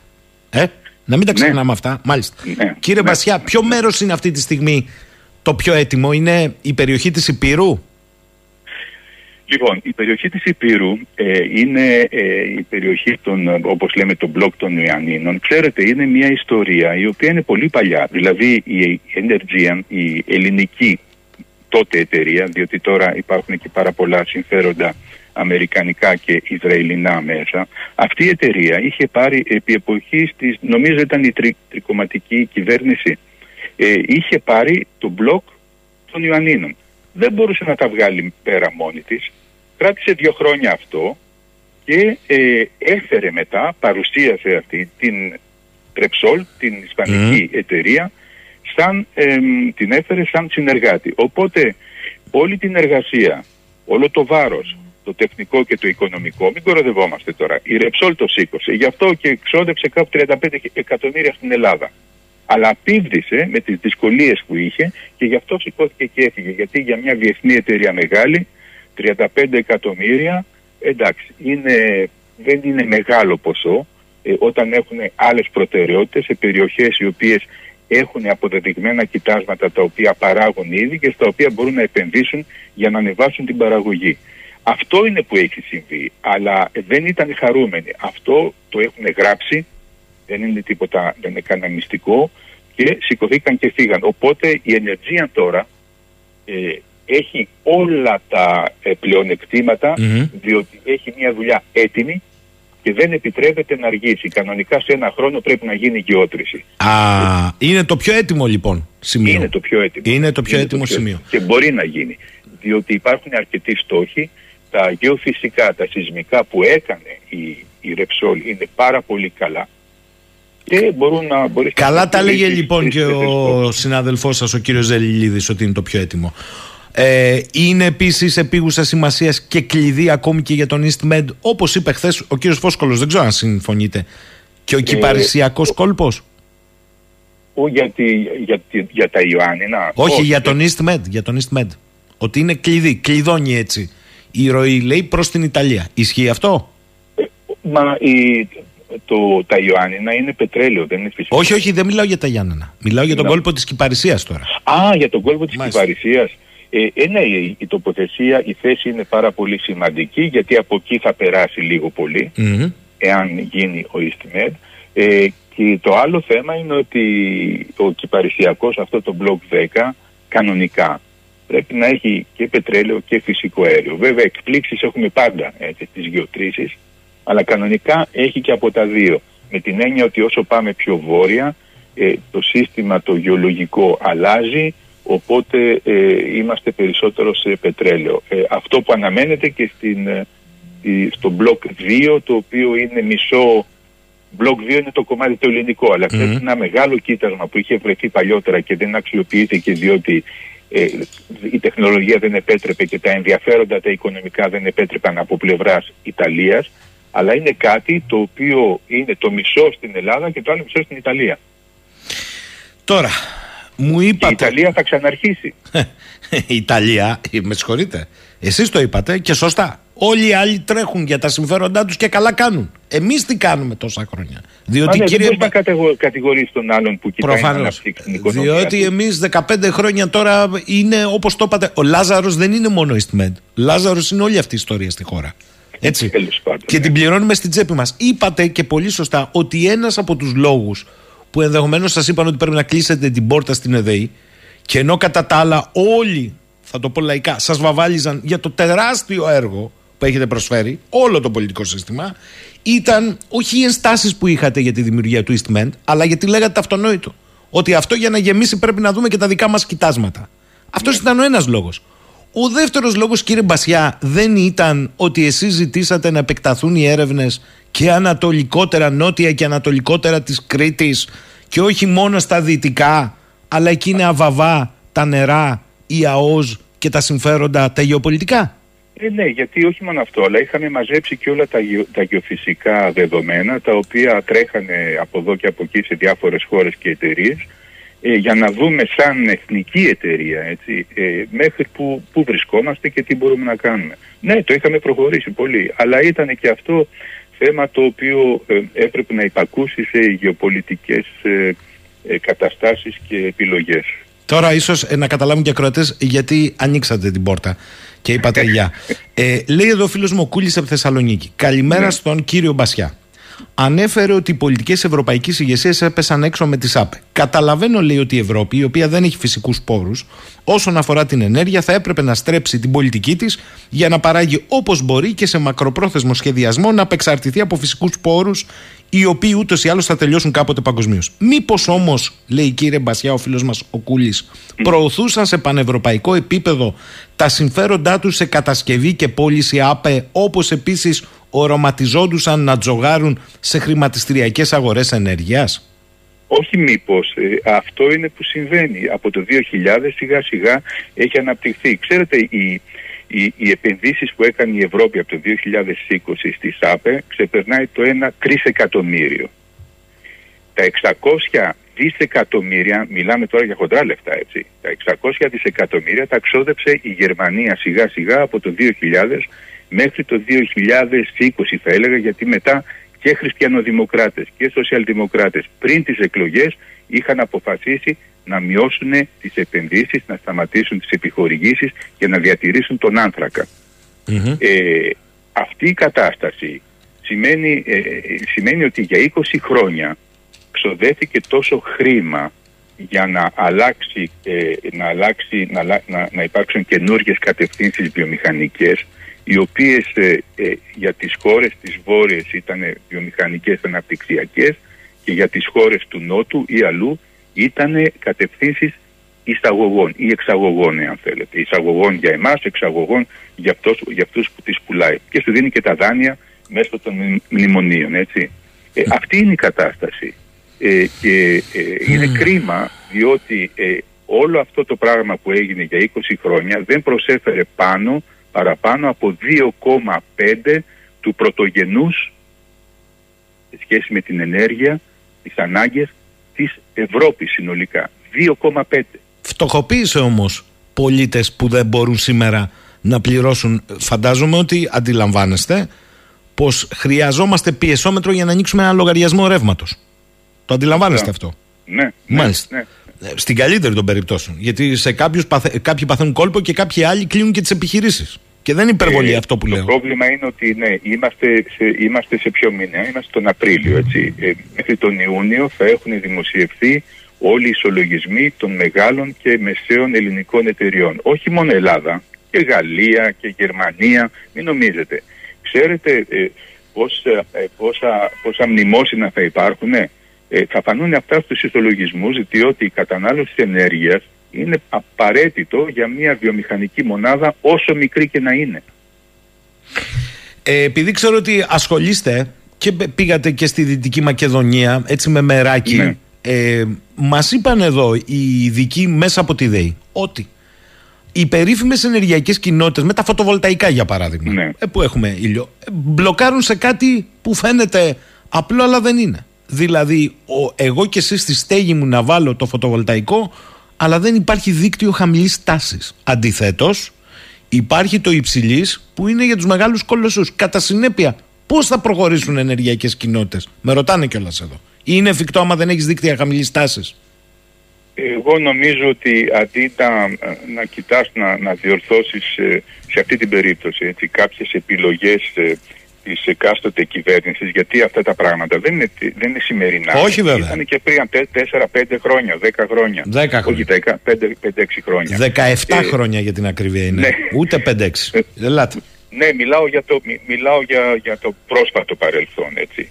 Ε, νομίζω ότι η καλύτερη λύση είναι, αλλά εκεί είναι να δώσεις τα λεφτά, να βοηθήσεις, δηλαδή να βάλει ο καθένας, αλήθεια, να βάλει ο καθένας φωτοβολταϊκό στη στέγη του πάνω από τα κεραμίδια Ναι. ή ακόμα και για κεραμίδια. Και να το συνδέσει Γιατί πού έτσι- όταν έτσι δεν υπάρχει Δεν δίκτυο. έχεις να ανακατοθείς ε, για ένα μεγάλο μέρος με, ε, με, τα, με τα καλώδια της, ε, της ΔΕΗ. Μάλιστα. Ε, αυτό είναι, είναι πολύ σημαντικό. Πού είναι το αλλά δίκτυο χαμηλή είναι τάση όμω να προβληματικό. απορροφά την ενέργεια όμως αυτή; Ε, Αυτό είναι το θέμα τώρα. Εδώ, αυτό μας λένε οι ειδικοί. θα, θα μπορεί να μειώνει ένα μέρος ένα Α. μέρος της κατανάλωσης. Σημαντικό. Ιδιαίτερα με τις τιμές οι οποίες θα παραμείνουν τώρα. Θα παραμείνουν. Ε, Θα η- παραμείνουν διότι έγινε ένα μεγάλο σφάλμα το οποίο ναι, μπορείς να πεις ότι ήταν και, ήταν και ηθελημένο αλλά έχει επιδράσει πολύ στην ψυχολογία του κόσμου. Κοιτάξτε τώρα τι γίνεται. Ε, και εγώ το λέω γιατί όλοι, γιατί έτσι γίνονται οι υπολογισμοί. Ε, λέμε ότι ε, μετράμε, εάν θέλετε, το φυσικό αέριο σε απόδοση μεγαβατόρας. Εγώ το είπα συχνά ότι φεύγει από τη Λουιζιάννα το LNG με 15, 15 ευρώ η μεγαβατόρα και φτάνει 200 ευρώ στο Ρότερνταμ. Ε, το πρόβλημα είναι πολύ πιο βαθύ. Γιατί ακούμε τώρα και στην Ευρώπη και ιδιαίτερα οι κυβερνήσεις ε, του νότου της Ευρώπης ότι πρέπει να αποδεσμεύσουμε την τιμή του φυσικού αερίου από τον ηλεκτρισμό ή να, να αποδεσμεύσουμε την τιμή του ηλεκτρικού από το φυσικό αέριο. Μα πώς θα την αποδεσμεύσεις εάν η μονάδα που μετράς ε, ε, ε, του, α, του, ε, του φυσικού αερίου τη μετράς σε ηλεκτρισμό και όχι σε θερμική απόδοση ή σε μάζα όπως γινόταν πριν. Θα μου πείτε είναι τεχνικό; Όχι, επιδρά πολύ στην ψυχολογία.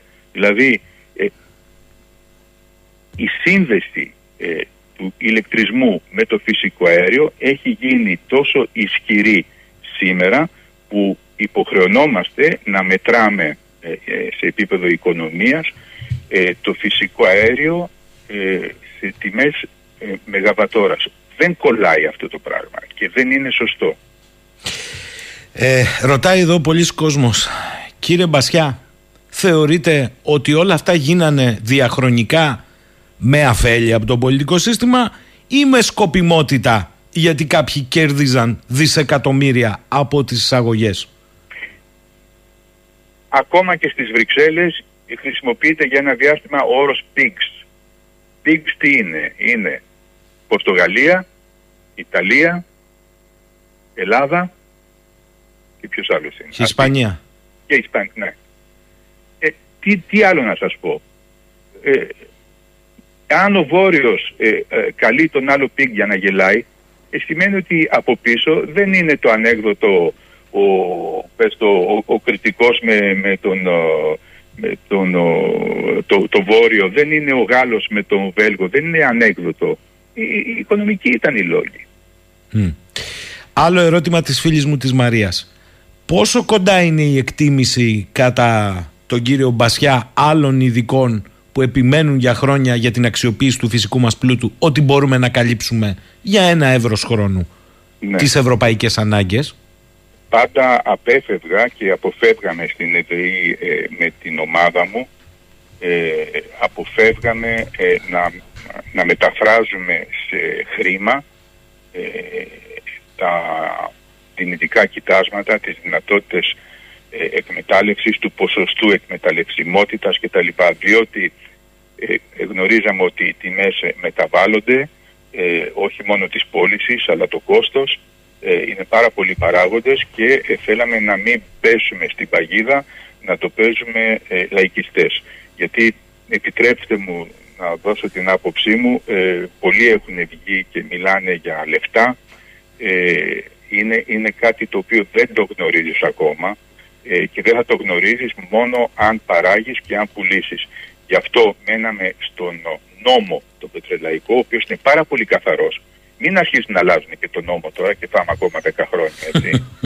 ε, ο νόμος ο πετρελαϊκός τα λέει καθαρά και η Ελλάδα θα είχε 35% καθαρά των, ε, των εσόδων, όχι των πωλήσεων, των εσόδων ε, ε από τις πωλήσεις ε, τις συνολικές, ε, από τα κέρδη τα συνολικά ε, της εταιρείας, μιας εταιρείας ή ε, μιας ε, σύμπραξης εταιριών και είναι πάρα πολύ καλό αυτό γιατί αυτό το 35 σου επιτρέπει και να δώσεις ε, να, να αφήσεις το ποσοστό το 5% στις περιφέρειες και να έχει το κράτος, να έχει το, κράτος το, το 20% όπως λέγανε. Αυτό το 35% είναι πάρα πολύ σημαντικό και είναι, είναι ένα καλό νούμερο που ε, ε, δεν είναι σταθερό από την πρώτη μέρα της παραγωγής διότι η παραγωγή αυξάνεται, ε, υπάρχει πολύ κόστος στην αρχή για να, να φτιαχτεί μια εγκατάσταση, για να αρχίσει να παράγει.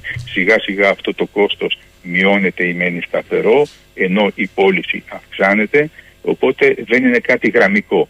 Αλλά αυτό είναι το συνολικό, ε, είναι το συνολικό αποτέλεσμα. Και πάντα θέλαμε να μένουμε σε ποσοστιαίο ε, πλεονέκτημα, αν θέλετε, ε, έσοδο, παρά σε νούμερα τα οποία δελεάζουν και ε, χρησιμοποιούνται συχνά για, και για προεκλογικούς λόγους και για λόγους, λόγους ισορροπιών. Δεν, δεν το θελήσαμε να το κάνουμε ποτέ. Νομίζω ότι τώρα γίνεται, αλλά η κατάσταση είναι και λίγο διαφορετική. Θα πεις έτσι να δώσουμε και ένα συγχώρο χάρτη, γιατί ε, ε, τα πράγματα έχουν στριμώξει για όλους και όλοι ψάχνουν κατά Όχι, όχι, κανένα συγχώρο χάρτη, με συγχωρείτε. Γιατί αν υπήρχε τσίπα, με συγχωρείτε, αν υπήρχε τσίπα, θα υπήρχε αυτοκριτική. Ότι συγγνώμη, ελληνικέ λαέ, 15-20 χρόνια παίζουμε τον παπά, εγώ να δεχτώ αφέλεια που δεν το είδα ακόμα, αλλά συγγνώμη, ούτε αυτό σαν να μην τρέχει τίποτα. Και όχι μόνο αυτό, και μέσα κεντρικά που έπαιζαν ρόλο μην ακουμπάτε και μην κάνετε εξορίξεις και μη και μη και μη, από χθες είναι αυτά που είναι βιαστικά. Έχουμε αργήσει. Καταλάβατε η σχιζοφρένεια. Κοροϊδεύουμε τον κόσμο. Ακούστε τώρα. Ναι. Θέλω να σας ρωτήσω ευθέως και φεύγω ναι. από την ιδιότητά σας ως πρώην πρόεδρος της ΕΔΕΗ ναι. για, για την, τις οποίες αλλάξατε τη φορά γιατί αν τα πούμε όλα κύριε Μπασιά στον κόσμο θα φρικάρει υπήρχαν διοικήσεις πριν από εσάς και μετά από εσάς που λέγανε ότι δεν έχουμε κοιτάσματα. Ελάτε τώρα, αυτά είναι φαντασιώσεις. Αφήστε τώρα πώς γύρισε το ποίημα ένα μήνα. Μην ανοίξω το στόμα μου παραπάνω. Ο κόσμος δεν είναι χαζός, καταλαβαίνει. Όμως το ερώτημα το κρίσιμο εδώ για μένα είναι άλλο.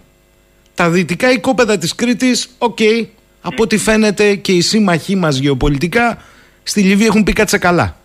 Εγώ επανέρχομαι όμως. Οι ειδικοί έχουν πει και οι γεωλόγοι και αυτή την ιδιότητά σας επικαλούμε πλέον Ναι. γιατί είστε ένας από τους κορυφαίους και στον ευρωπαϊκό χώρο και με έρευνες παγκόσμια δεν ήρθατε έτσι στην ΕΔΕΗ λένε ότι τα κρίσιμα ενδεχομένως, ενδεχομένως δυνητικά κοιτάσματα είναι νότια του Ηρακλείου και προς τα ανατολικά. Προς τα ανατολικά. Με συγχωρείτε, αν είναι αυτά τα κρίσιμα, εμείς τι ακριβώς περιμένουμε; Έχουμε έστω μια μερική οριοθέτηση με την ΑΟΣ. Και αυτή την έχουμε ξεχάσει με την Αίγυπτο. Και αυτή ακόμη την έχουμε ξεχάσει, δεν τη λέμε. Οι Αιγύπτιοι ψάχνουν ήδη. Καταλαβαίνετε. Ε, καλά, χαζή είναι. Α, μάλιστα. Είμαστε χαζοί εμείς. Ή Όχι, είμαστε Αυτή σιωπηροί; δεν είναι χαζή. Αυτή Τώρα, δεν για είναι. μας δεν ξέρω, αλλά λογικό είναι. Δηλαδή έχουν μεγάλες ανάγκες και έχουν λύσει το πρόβλημα να μην έχουν αυτά τα μπλοκαρίσματα, αν θέλετε, τα οποία είναι οικονομικής ή άλλης φύσεως. Μεγάλη, μεγάλη χώρα, δύο εταιρείες, μία για το φυσικό αέριο, μία για το πετρέλαιο. Και όταν λέμε εταιρείες, έτσι μιλάμε όχι για ουρανοξύστες για να στεγάζουν κόσμο, γιατί γίνεται δουλειά. Δεν μπορείτε να φανταστείτε, ακόμα και κάτω στην έρημο. Γι' αυτό και ε, ε, το περιβάλλον, το, το οποίο είναι ε, αρκετά φιλελεύθερο στην άποψη του business, επιτρέπει σε όλες τις εταιρείες να είναι εκεί. Αλλά δεν τους κλέβουν οι εταιρείες, τα μοιράζονται έτσι. Τα μοιράζονται. Μάλιστα. Εγώ έτσι εξηγώ και πολλά γεωπολιτικά. Ε, Ακούγοντας επιστήμονες. Λέει ο φίλος μου ο Φώτης, Καλημέρα στον κύριο Μπασιά. Κατά τη γνώμη του, συμφέρει να βάλει κάποιος, ακούστε όλο το ερώτημα, φωτοβολταϊκά στη στέγη του και θα έχει άμεση ωφέλεια στο ρεύμα του, ή ακόμη και αν τα βάλει δεν θα μπορεί να τα αξιοποιήσει πλήρως αφού δεν θα υπάρχει δίκτυο χαμηλής τάσης ανεπτυγμένο. Επίσης, συμφέρει με κάποιον με το σκεπτικό αυτό να πάει σε εταιρείες που δίνουν προγράμματα με φωτοβολταϊκά χωρίς να εγκαταστήσει φωτοβολταϊκά προφανώς θα έχουν δικά τους πάρκα, αν έχω καταλάβει σωστά, θα έχουν δικά τους πάρκα και η τιμολόγηση είναι δική τους. Αυτό φώτη να σου το πω εγώ, να μην στο πει ο Μπασιάς. Για πείτε μου για το πρώτο κομμάτι.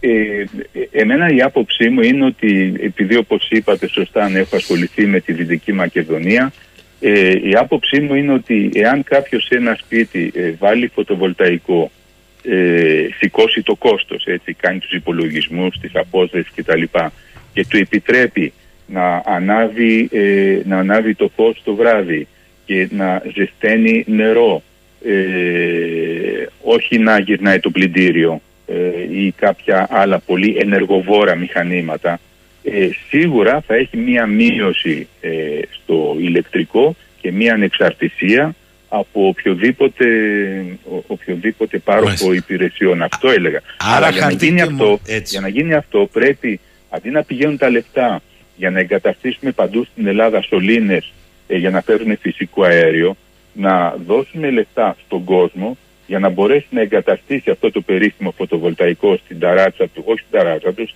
και στη σκεπή του, ε, μειώνοντας το κόστος που του επιτρέπει να έχει μια απόσβεση σε λίγα χρόνια και όχι σε 20 χρόνια, γιατί σε 20 χρόνια ο καθένας γίνεται 20 χρόνια μεγαλύτερος.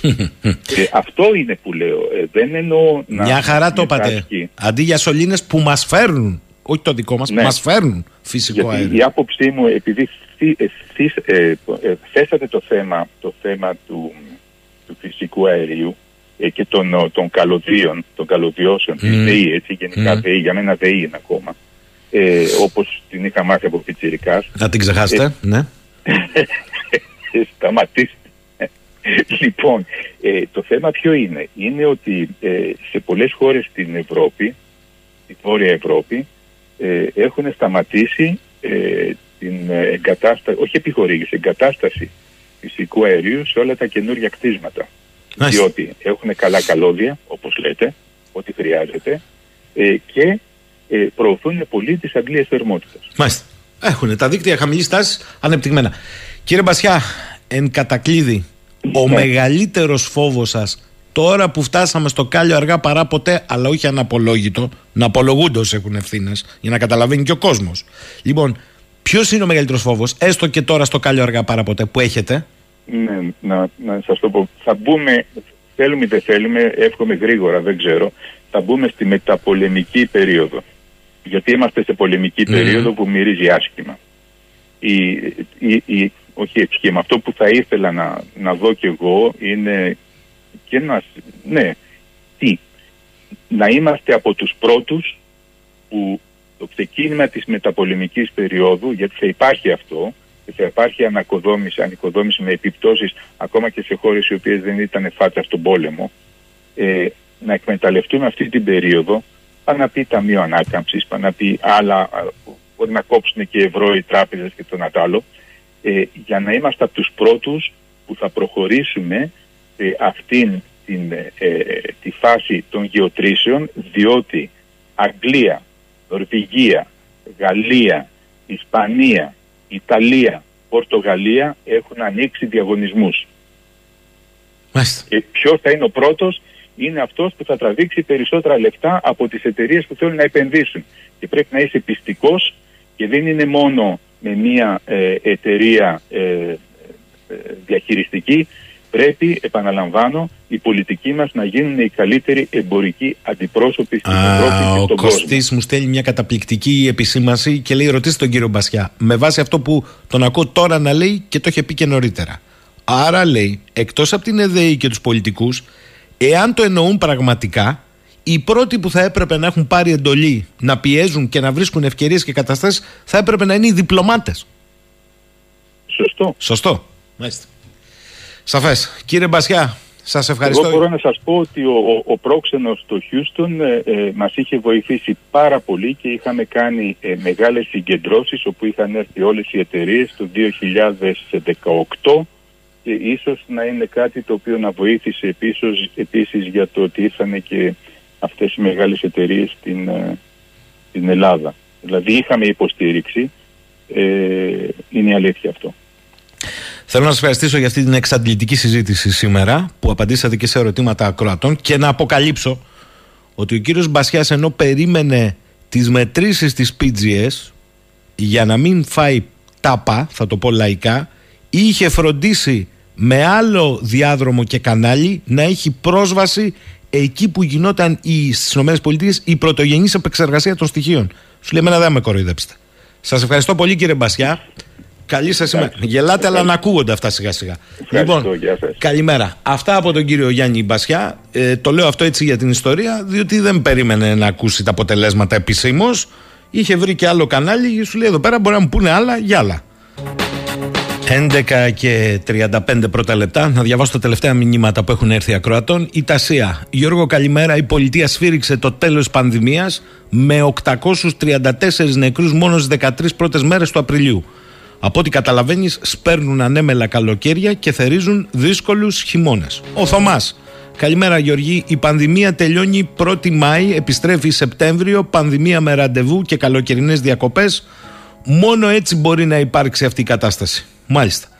Και τέλος, ε, μας στέλνει ένα μήνυμα και η φίλη μας η Βάσο. Τρίτη στον κόσμο σε αριθμό θανάτων ανά εκατομμύριο την τελευταία εβδομάδα. Περισσότεροι θάνατοι ακόμη και σε σχέση με ευρωπαϊκές χώρες που έχουν χαμηλότερα ποσοστά εμβολιασμού. Καλά πάμε. Λοιπόν, ένα από τα θέματα που το βρίσκουμε μπροστά μας, το βλέπετε και το παρακολουθούμε, διότι θα το βρούμε ξανά την επόμενη Κυριακή που για μας θα είναι Πάσχα, ε, τούτη είναι των Βαΐων και μετά είναι Πάσχα. Στη, Στη Γαλλία θα έχουν το δεύτερο γύρο των εκλογών.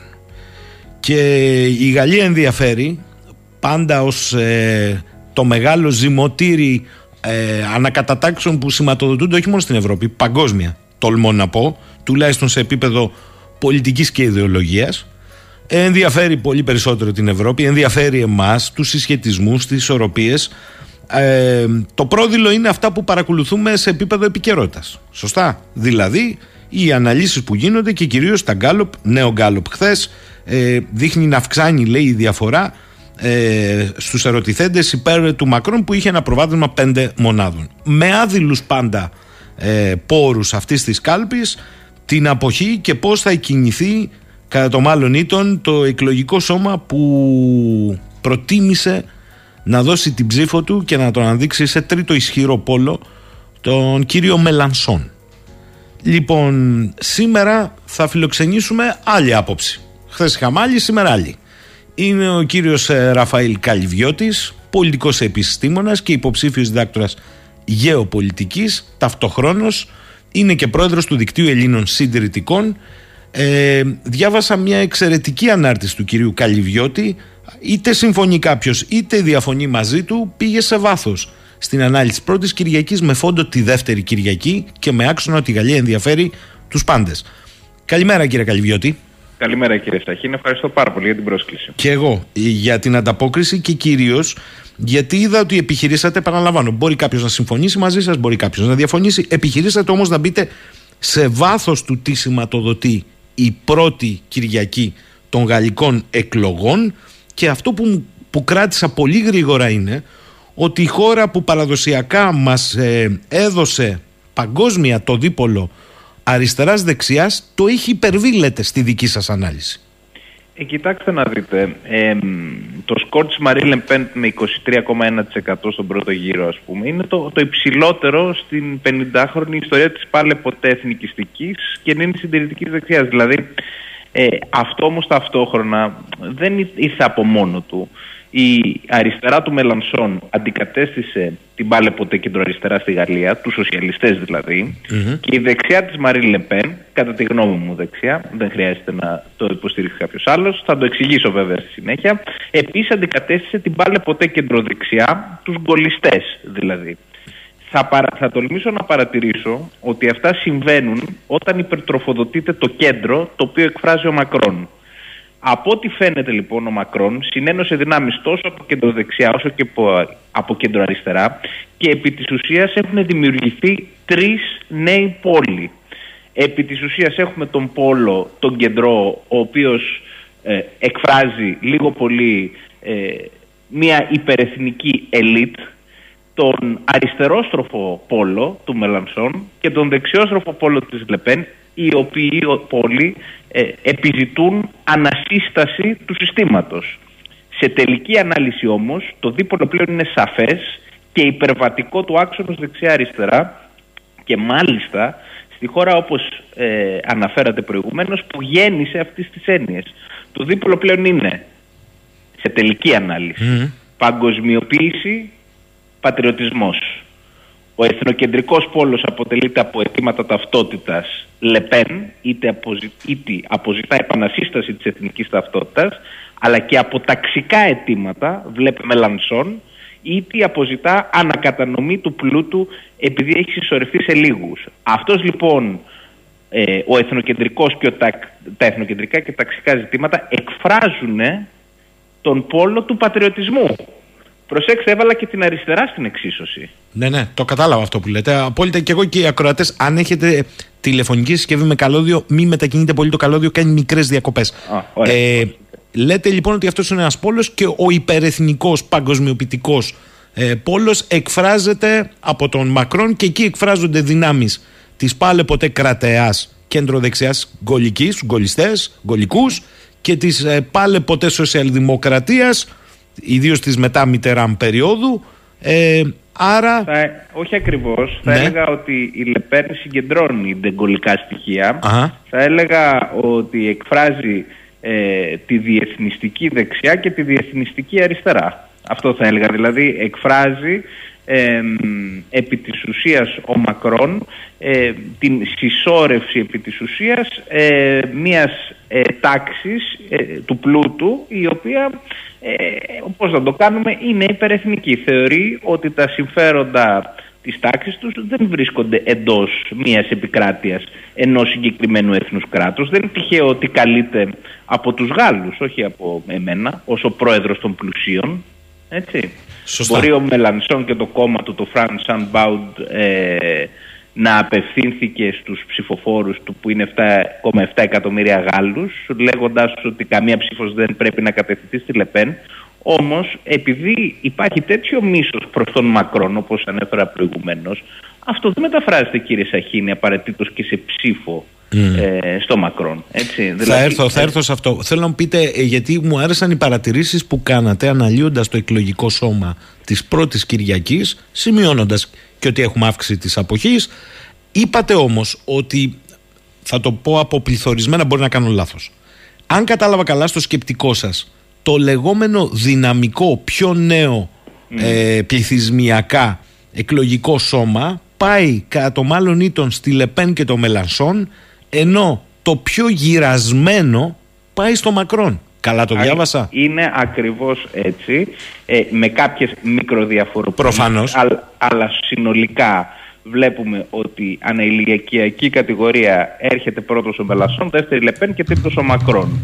Ε, δηλαδή, ο, οι, οι boomers, να το πούμε, οι baby boomers αυτοί που επί της ουσίας ανήκουν σε μια γενιά 55 και άνω πλέον, ε, ιδίως 65 και άνω, είναι τα ηλικιακά στρώματα τα οποία κυριαρχεί ο Μακρόν και θα παρατηρούσα εδώ ο- για τη δεύτερη, ε, ε, για την επανεκλογή, ε, για τη δεύτερη εκλογή- ε, εκλογική διαδικασία, συγγνώμη, ότι η Γαλλία δεν είναι τόσο δημογραφικά γυρασμένη όπως η Ελλάδα, ε, ούτως ώστε η ψήφος των νεανικών στρωμάτων να μην έχουν κάποια αξία. Θα έχουν αξία και εγώ θα ήθελα να το κρατήσετε αυτό. Ε, διότι ε, όπως σας είπα ε, υπήρχε α- αυτή η ηλικιακή κατηγορία στήριξε τον Μακρόν σε όλη τη διάρκεια ε, της θητείας του. Ας πούμε στα lockdown τα οποία είχαν σοβαρότατο πρόβλημα οι Γάλλοι σοβαρότατο πρόβλημα με τη σκληρότητα και με την αλαζονία που απευθύνθηκε στους Γάλλους ο Μακρόν για, αυτε- όσον αφορά αυτά. Ε, αυτοί που τον κράτησαν όρθιο ήταν οι ηλικίες 55 και άνω. Επομένως είναι λογικό ότι οι ηλικίες 55 και κάτω να προστρέξουν περισσότερο στο Μελανσόν και στην Λεπέν. Και φυσικά υπάρχουν όμως και ζητήματα μετανάστευσης τα οποία απασχολούν πολύ τους Γάλλους, έτσι, παράνομης μετανάστευσης, διότι όπως ξέρετε ε, το ακραίο ε, Ισλάμ στη Γαλλία είναι, είναι πλέον φόβος και τρόμος για τους Γάλλους πολίτες. Έτσι, δηλαδή τα γεγονότα του Μπατακλάν δεν είναι και τόσο μακριά όσο νομίζουμε. Ε, επίσης ένα πάρα πολύ σημαντικό ζήτημα για τους νέους ψηφοφόρους είναι η οικονομία. Όταν- Αυτό πιστεύετε ότι καθόρισε ε, κατά συντριπτικό ποσοστό τις επιλογές των Γάλλων ψηφοφόρων; Η οικονομία. Λέτε. Φυσικά, ε, Φυσικά. ειδικά η ψήφος του Μελανσόν ε, σίγουρα. Δεν υπάρχει αμφιβολία διότι ε, αυτό που αναρωτιέμαι εγώ προσωπικά είναι το εξής. Ο Ντελιβεράς ο οποίος πήγε να διαμαρτυρηθεί ε, εντόνως ε, και εντασσόμενος ας πούμε στο, κί- στο κίνημα των κίτρινων γυλαίκων το κίνημα των κίτρινων γυλαίκων πώς ξεκίνησε; Ξεκίνησε επί της ουσίας διότι ε, με κάποιες πολιτικές νεοοικολογίστικου τύπου ε, του Μακρόν αυξήθηκε η τιμή στη βενζίνη και έτσι ο Ντελιβεράς δεν μπορούσε να βγει οικονομικά. Μάλιστα. Λοιπόν, ο Ντελιβεράς αυτός ε, μόλις τις αντιφάσεις που μπορεί να έχει αυτό διότι και ο Μελανσόν έχει κάποια νεοοικολογίστικα έτσι, ε, ε, νεοοικολογίστικες πολιτικές Παρ' όλα αυτά ε, ζητάει ο Μελανσόν ε, πλαφών στην τιμή της βενζίνης το οποίο φυσικά είναι λαϊκισμός αλλά, α- ας που- αλλά αυτός ο Ντελιβεράς που κατέβηκε στο Παρίσι να διαδηλώσει για την αύξηση της τιμής της βενζίνης και έφαγε ξύλο και χημικά από την κυβέρνηση του Μακρόν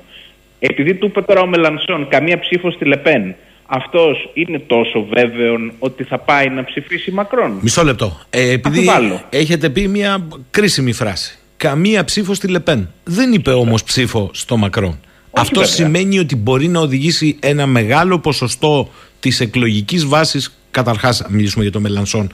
Ε, σε αποχή. Ένα το κρατούμενο. Ε, και επειδή δεν είναι συντεταγμένοι στρατοί, προφανώς θα υπάρξουν διαρροές. Εκτιμάτε ότι είναι τέτοια η πόλωση αυτού του εκλογικού σώματος με τον Μακρόν που αν δεν πάει σπίτι του θα πάει να ψηφίσει η Λεπέν είναι εύκολο να κάνει μια τέτοια υπέρβαση ακόμη; Όχι, όχι ακριβώς, όχι ακριβώς. Εγώ πιστεύω ότι οι, οι πιθανότητες δίνουν μακρόν. Έτσι. Αυτή είναι η αλήθεια. Ε, η αντικειμενική ανάγνωση δείχνει αυτό. Αυτό όμως δεν σημαίνει ότι δεν υπάρχουν και σημάδια Σωστά. μέσα στις δημοσκοπήσεις ευρήματα τα οποία να δείχνουν ότι υπάρχει και η περίπτωση της ανατροπής. Επαναλαμβάνω, εξαρτάται πόσο θα είναι η αποχή ε, από τους ανθρώπους που ψήφισαν με Λανσόν. Εξαρτάται πόσοι από αυτούς που ψήφισαν με Λανσόν θα πάνε να ψηφίσουν Μακρόν. Σας επαναλαμβάνω ότι υπάρχουν πάρα πολλοί από αυτούς που τον μισούν. Δεν είναι, δεν Σωστά, είναι, σωστά το λέτε. δεν είναι τυχαία η, η, η, η λέξη που χρησιμοποιώ. Τον μισούν, έτσι όπως ακριβώς το λέω. Και υπάρχουν κάποιοι επίσης ε, οι οποίοι λένε ότι για εμένα το κύριο, ε, το κύριο νόημα της όλης εκλογής είναι να μην βγει η ακροδεξιά. Επομένως, ανάμεσα σε αυτό, στο μίσος των Μακρόν ε, και στην, ε, στο, στο να μην βγει η ακροδεξιά, θα καθοριστεί το ποιος θα νικήσει αυτές τις εκλογές. Διότι η Λεπέν έχει σίγουρες ψήφους, κατά τη γνώμη μου. Δηλαδή, το 10% του ζεμουρ θα πάει στη Λεπέν. Δεν, δεν πιστεύω ότι υπάρχει αμφιβολία για αυτό. Άλλωστε φύγαν από τη Λεπέν ε, λέγοντας ότι είναι νερόβραστος πια ο λόγος της. Και πήγαν πιο ακραία. Τουλάχιστον αυτή Ναι. είναι μια ανάγνωση. Όχι, είναι ακριβώς έτσι τα Μάλιστα, πράγματα. μάλιστα. Ε, διότι η Λεπέν, ε, τουλάχιστον σε αυτή την καμπάνια την οποία έτρεξε, η- συνειδητοποίησε ότι για να εκλεγεί πρόεδρος στη Γαλλία πρέπει να έχει πιο ε, κεντροδεξιό λόγο να το θέσουμε έτσι. Επί της ουσίας δηλαδή είπε και μάλιστα προσέλκυσε και μετανάστες έτσι ε, δευτέρα, δεύτερης και τρίτης γενιάς είπε ότι όποιος νεοεισελθής ε, μετανάστης ε, ε, προβεί σε εγκληματικές ενέργειες τότε αυτός με- σε συνεννόηση με το κράτος ε, προέλευσης θα πρέπει να απελαθεί. Και σε αυτό συμφωνούν και μετανάστες στη Μάλιστα. Γαλλία, να ξέρετε. Ε, ε, πείτε μου κάτι εδώ, ρωτάει ο φίλος ο Μιχάλης από τη Ρόδο, αφού σας στέλνει την καλημέρα του. Πιστεύει, λέει ο κύριος Καλυβιώτης, ότι οι υπερπόντιες περιφέρειες θα παίξουν κάποιο ρόλο στο δεύτερο γύρο; Ε, πφ, σίγουρα έχουμε ευρήματα ε, μεταξύ Μητρόπολης και, Μετροπολιών και Περιφέρειας. Αυτό είναι σίγουρο. Δηλαδή, οι Μητροπόλεις, Παρίσι και λοιπές μεγάλες πόλεις ψηφίζουν περισσότερο Μακρόν, οι περιφέρειες ψηφίζουν περισσότερο Λεπέν. Μάλιστα. Αυτό είναι βέβαιο και αυτό είναι ένα φαινόμενο. Και οι Γάλλοι Ισραηλινοί ψηφίσαν Λεπέν. Ορίστε. Και οι Γάλλοι ε, Ισραηλινοί Φυσικά. ψηφίσαν Λεπέν. Μάλιστα. Φυσικά. Μάλιστα. Φυσικά. Γιατί, γιατί, θα σας πω γιατί. Διότι ε, το ζήτημα το ταυτοτικό έχει πολύ μεγάλη σημασία. Το είπατε και στο- αυτό εξ αρχής, ότι ο ένα. Το πώς ναι, ο θα ένας, διαρθρώσει όμως και την εξωτερική πολιτική. Μάλιστα. Δεν είναι έτσι. Το ένα άκρο λέτε αυτού του πόλου είναι το εθνικό τα, ταυτοτικό, το άλλο είναι το ταξικό. Βάλε Λεπέν, βάλε Μελενσόν και αυτό είναι το δίπολο. Ερώτηση άλλου φίλου, του φίλου του Κώστα.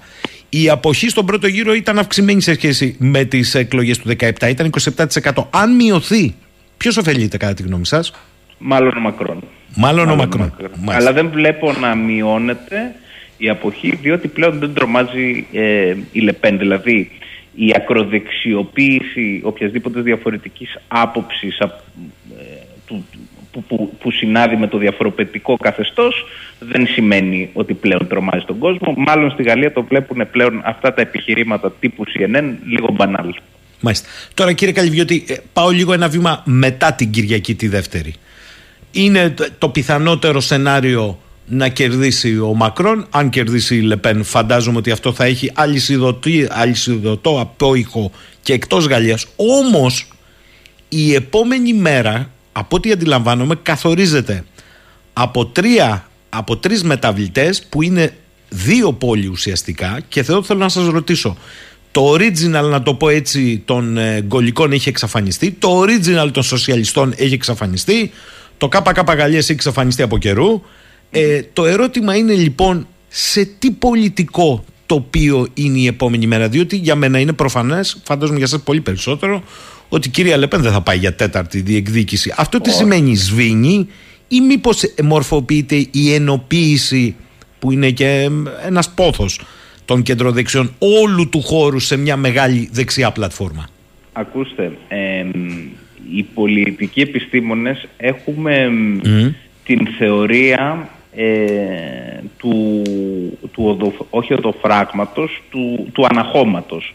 Ε, το ανάχωμα, το οποίο προσμετράται ως αυτή τη στιγμή ο, ο, ο συστημικός πόλος τον οποίο εκφράζει ο Μαχ- Μακρόν μπορεί να συγκρατήσει την πλημμύρα ε, των ετοιμάτων που εκφράζονται από το Rassemblement National και το Unbound France του Μελαντσόν ε, μέχρι ενός σημείου.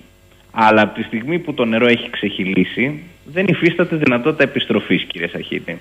Αυτό τι σημαίνει; Σημαίνει ότι κάποιος άλλος ε, ο οποίος ίσως θα είναι καταλληλότερος από την κυρία Λεπέν μπορεί να εκφράσει το συνολικό αυτό ε, δεν, θα, δεν μ' αρέσει μ, ο όρος ε, αντινεοταξίτικο διότι ε, δεν, ας πούμε, δεν, δεν είναι αγαπημένη μου και προσφυλής έκφραση αλλά ας το πω έτσι για να συνεννοηθούμε να εκφράσει την αντινεοταξίτικη ψήφο, την ταξική ψήφο και την ευρωσκεπτικιστική ψήφο. Μην ξεχνάτε ότι Μελανσόν και Λεπέν συμφωνούν ε, ως στον ευρωσκεπτικισμό. Δεν θέλουν να βγάλουν τη Γαλλία από την Ευρώπη, αλλά εν πάση περιπτώσει δεν θέλουν σε καμία περίπτωση να υπάρχει μια Ευρώπη στην οποία να κυριαρχεί η Γερμανία. Mm. Πολλό δε μάλλον από τη στιγμή που επανεξοπλίζεται, κύριε Σαχίνη. Αυτό κρατήστε το πάρα πολύ. Να και ένας πολιτικός επιστήμονας που δεν το περνάει στον Ντούκο αυτό. Α, μην το συζητάτε και γι' αυτό είναι ένας στου λόγους που δεν προχωράει ο Μακρόν τον Ευρωστρατό και καλά κάνει. Ούτε εγώ θα το έκανα στη θέση του. Δεν είναι δυνατόν να πάμε σε έναν Ευρωστρατό από τη στιγμή ε, που οι Γερμανοί κυριαρχούν στην οικονομία και να φτάσουμε σε ένα σημείο που θα κυριαρχούν και στα στρατιωτικά, τότε μιλάμε για ότι ας πούμε δεν κατάφερε ο Χίτλερ, θα το καταφέρει η Γερμανία με δημοκρατικό τρόπο. Έτσι. Πείτε μου κάτι ακόμη σας παρακαλώ πάρα πολύ. Έχουν πολύ ενδιαφέρον, βλέπω εδώ, έρχονται βροχίδων μηνύματα. Μου λέει πολλοί κόσμος ε, το εξής. Ε, ο Μακρόν τις τελευταίες μέρες υιοθετεί κάποια από τα αιτήματα του Μελανσόν όσον αφορά τα βιωτικά ζητήματα. Δεν πείθεις, δεν πείθεις. Δεν πείθεις. Α, το προλάβω, το απαντήσατε. Δεν πείθεις, μα αφού αυτός ήθελε τη σύνταξη τα 65. Κοίταξε, στη Γαλλία υπάρχει μια διαφορετική παράδοση σε σχέση με όλες τις άλλες χώρες της Ευρώπης. Τα νεοφιλελεύθερα μέτρα τα οποία περνώνται ε, αβασάνιστα σε πολλές χώρες της Ευρώπης δεν περνάνε έτσι απλά στη Γαλλία διότι υπάρχει η έννοια της ποιότητας ε, της ζωής την οποία οι Γάλλοι ε, πώς να το πω, είναι ιερή για αυτούς. Άμα κόψεις ας πούμε στο Γάλλο να, να, να βγει να διπνήσει το βράδυ σε κάποιο καλό, όχι καλό, ε, σε κάποιο κανονικό ρεστοράν έτσι για να το θέσω έτσι, είναι σαν να του, να του χαλάς την όλη του πνευματική ε, και οντολογική υπόσταση. Καταλάβατε; Ε, δεν είναι ακριβώς ε, ούτε Αγγλία ούτε Γερμανία η Γαλλία έχει μια διαφορετική παράδοση η οποία είναι πολύ διαφορετική από όλων των άλλων ευρωπαϊκών χωρών. Άρα δεν πιστεύω ότι πείθει ο Μακρόν διότι σας επαναλαμβάνω τον θεωρούν τον πρόεδρο των πλουσιών και αυτό δεν θα αλλάξει. Τώρα θέλω να μου πείτε ε, τι προέκταση πρώτη ανάγνωση ε, βγάζετε συμπεριλαμβανομένου ότι έχουμε ένα πόλεμος σε εξέλιξη; Με δραματικές συνέπειες πρώτα για το λαό της Ουκρανίας, αλλά ευρύτερα να ανοίξει κανείς τη βεντάλια για όλο τον κόσμο. Ε, και πολύ περισσότερο για την Ευρώπη. Με βάση το, το πολιτικό αποτύπωμα στη Γαλλία, λίγο νωρίτερα στην Ουγγαρία. Εγώ δεν θέλω να τα ξεχνάμε αυτά. Ναι. Ε, και δεν ξέρω και πού αλλού. Βλέπω ότι και στην Ιταλία είναι η πρώτη φορά που ο Ντράγκη ε, στην παντοδυναμία που είχε μέχρι τώρα έχει πολύ γκρίνια και πολύ μουρμούρα για πρώτη φορά τι μπορεί να σημαίνουν όλα αυτά σε μια μεγάλη συζήτηση που γίνεται στην Ευρώπη; Εδώ κάποιος φίλος μου λέει: Μπράβο στον κύριο Καλυβιώτη, καλά το είπε και για τον Μελανσόν. Να μην λέμε, λέει, μόνο για τη Λεπέν. Να θυμίσω εγώ απλά ότι ο Μελανσόν ήταν υπέρ του Brexit, λέει. Να μην ξεχνιόμαστε. Μάλιστα. Μάλιστα. Για πείτε μου λοιπόν, τι βλέπετε να μορφοποιείτε, ή για να το πω διαφορετικά, ποια πιστεύετε ότι θα είναι η νέα ιδεολογική πολιτική αναμέτρηση στην Ευρώπη; Λοιπόν, ο Βίκτορ Ορμπάν, ο οποίος έχει φυσικά και αυταρχικά στοιχεία, όμως δεν πάβει να σημαίνει ότι έχει μια ε, σοβαρή ιδεολογική συγκρότηση. Έτσι. Έχει αναφερθεί ως ε, την διάζευξη μεταξύ χριστιανοδημοκρατικών ε, κάθετος εθνοκρατικών δυνάμεων έναντι των liberal δημοκρατιών, αλλά το liberal δεν σημαίνει πλέον στα αγγλικά φιλελευθέρων, σημαίνει αριστερίστικων δημοκρατιών που σημαίνει και μεταφράζεται ως πολυπολιτισμικών δημοκρατιών, ε, δημοκρατιών οι οποίες έχουν μια ας το πούμε πιο διεθνιστική ε, τάση. Άρα θεωρώ ότι σίγουρα πρόκειται να υπάρξει αυτή η διάζευξη στη Δύση. Εδώ υπάρχει ήδη μέσα στις Ηνωμένες Πολιτείες κύριε Σαχίνη. Αυτοί οι οποίοι πιστεύουν σε μια πιο απομονωτιστική και μια πιο, ε, εθνοκρατι...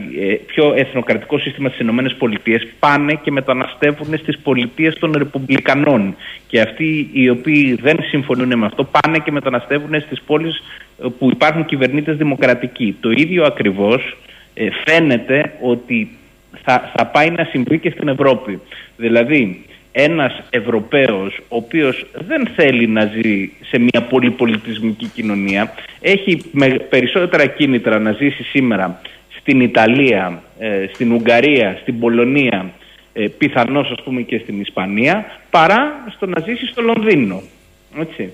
Είναι, ε, είναι τέτοια πλέον η αντίθεση ανάμεσα στις κοινωνίες μας ε, η οποία δεν γεφυρώνεται εύκολα. Και αυτό φαίνεται και στις εκλογές της Γαλλίας. Υπάρχει διαφορετική ανάγνωση και διαφορετικό θέλω ε, στον τρόπο ζωής πλέον των πολιτών της Ευρώπης. Είναι οι, οι πολίτες εκείνοι οι οποίοι έχουν ανάγκη για ταυτότητα, έχουν ανάγκη να ζήσουν μια ζωή στην οποία δεν θα ε, ζουν απλά και μόνο για να εργάζονται για τις πολυεθνικές εταιρείες, μην μπορώντας να κάνουν οικογένεια, μην μπορώντας ε, να ζήσουν τη ζωή τους με έναν ευτυχισμένο τρόπο και υπάρχουν και άλλοι πολίτες οι οποίοι ε, θέλουν να ζήσουν πιο απελευθερωμένοι από αυτά τα δίθεν, κατά τη γνώμη μου δίθεν, συντηρητικά, καταπιεστικά ε, σχήματα, οι οποίοι ε, είναι συγκεντρωμένοι περισσότερο στις Μητροπόλεις της Ευρώπης.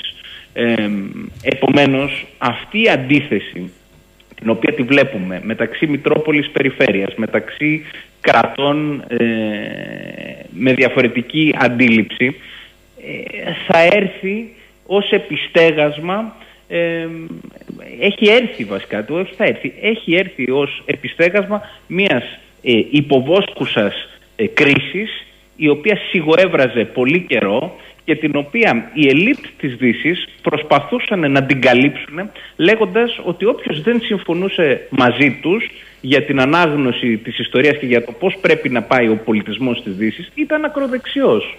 Ε, πλέον δεν πιάνει κύριε Σαχίνη αυτό και έχουμε πλέον μια θερμή, ένα θερμό δίπολο το οποίο έχει εντελώς διαφορετικό ε, διαφορετική ανάγνωση της ζωής. Δεν νομίζω κύριε Σαχίνη ότι γεφυρώνονται πλέον αυτές οι διαφορές. Είναι, πιο κοντά είμαι εγώ πιθανώς με έναν πολίτη της Ιταλίας που βλέπει τα πράγματα ε, όπως τα βλέπω εγώ παρά παραδείγματος χάρη με κάποιον ο οποίος είναι διεθνιστής και θέλει η Ελλάδα να έχει ανάπτυξη ε, όπου στη Γλυφάδα θα μένουν οι ελίτ, οι πολυεθνικές με τις ελληνικές. Το κέντρο της Αθήνας θα είναι Ισλαμαμπάτ και όσοι μπορούν ας πούμε στα βόρεια προάστια να μένουν Έλληνες. αυτά δεν γεφυρώνονται πια. Λοιπόν, δεν γεφυρώνονται. θέλω να σας ευχαριστήσω. Ε, χαίρομαι που ένας νέος άνθρωπος έχει ένα βάθος σκέψης. Εγώ θα το τονίσω. Είτε συμφωνεί κάποιος είτε διαφωνεί μαζί του, έχει ένα βάθος σκέψης και μια άλλη ματιά ως πολιτικός επιστήμονας. Ήταν ο κύριος ε, Ραφαήλ Καλιδιώτης ο οποίος είναι και πρόεδρος του Δικτύου Ελλήνων Συντηρητικών. Θέλω να τον ευχαριστήσω, θα τα ξαναπούμε μαζί του. Καλή σας ημέρα, να είστε καλά. Να είστε καλά, καλή σας μέρα. Καλημέρα σε όλους, να είμαστε καλά. Να μπορούμε να τα πούμε και αύριο το πρωί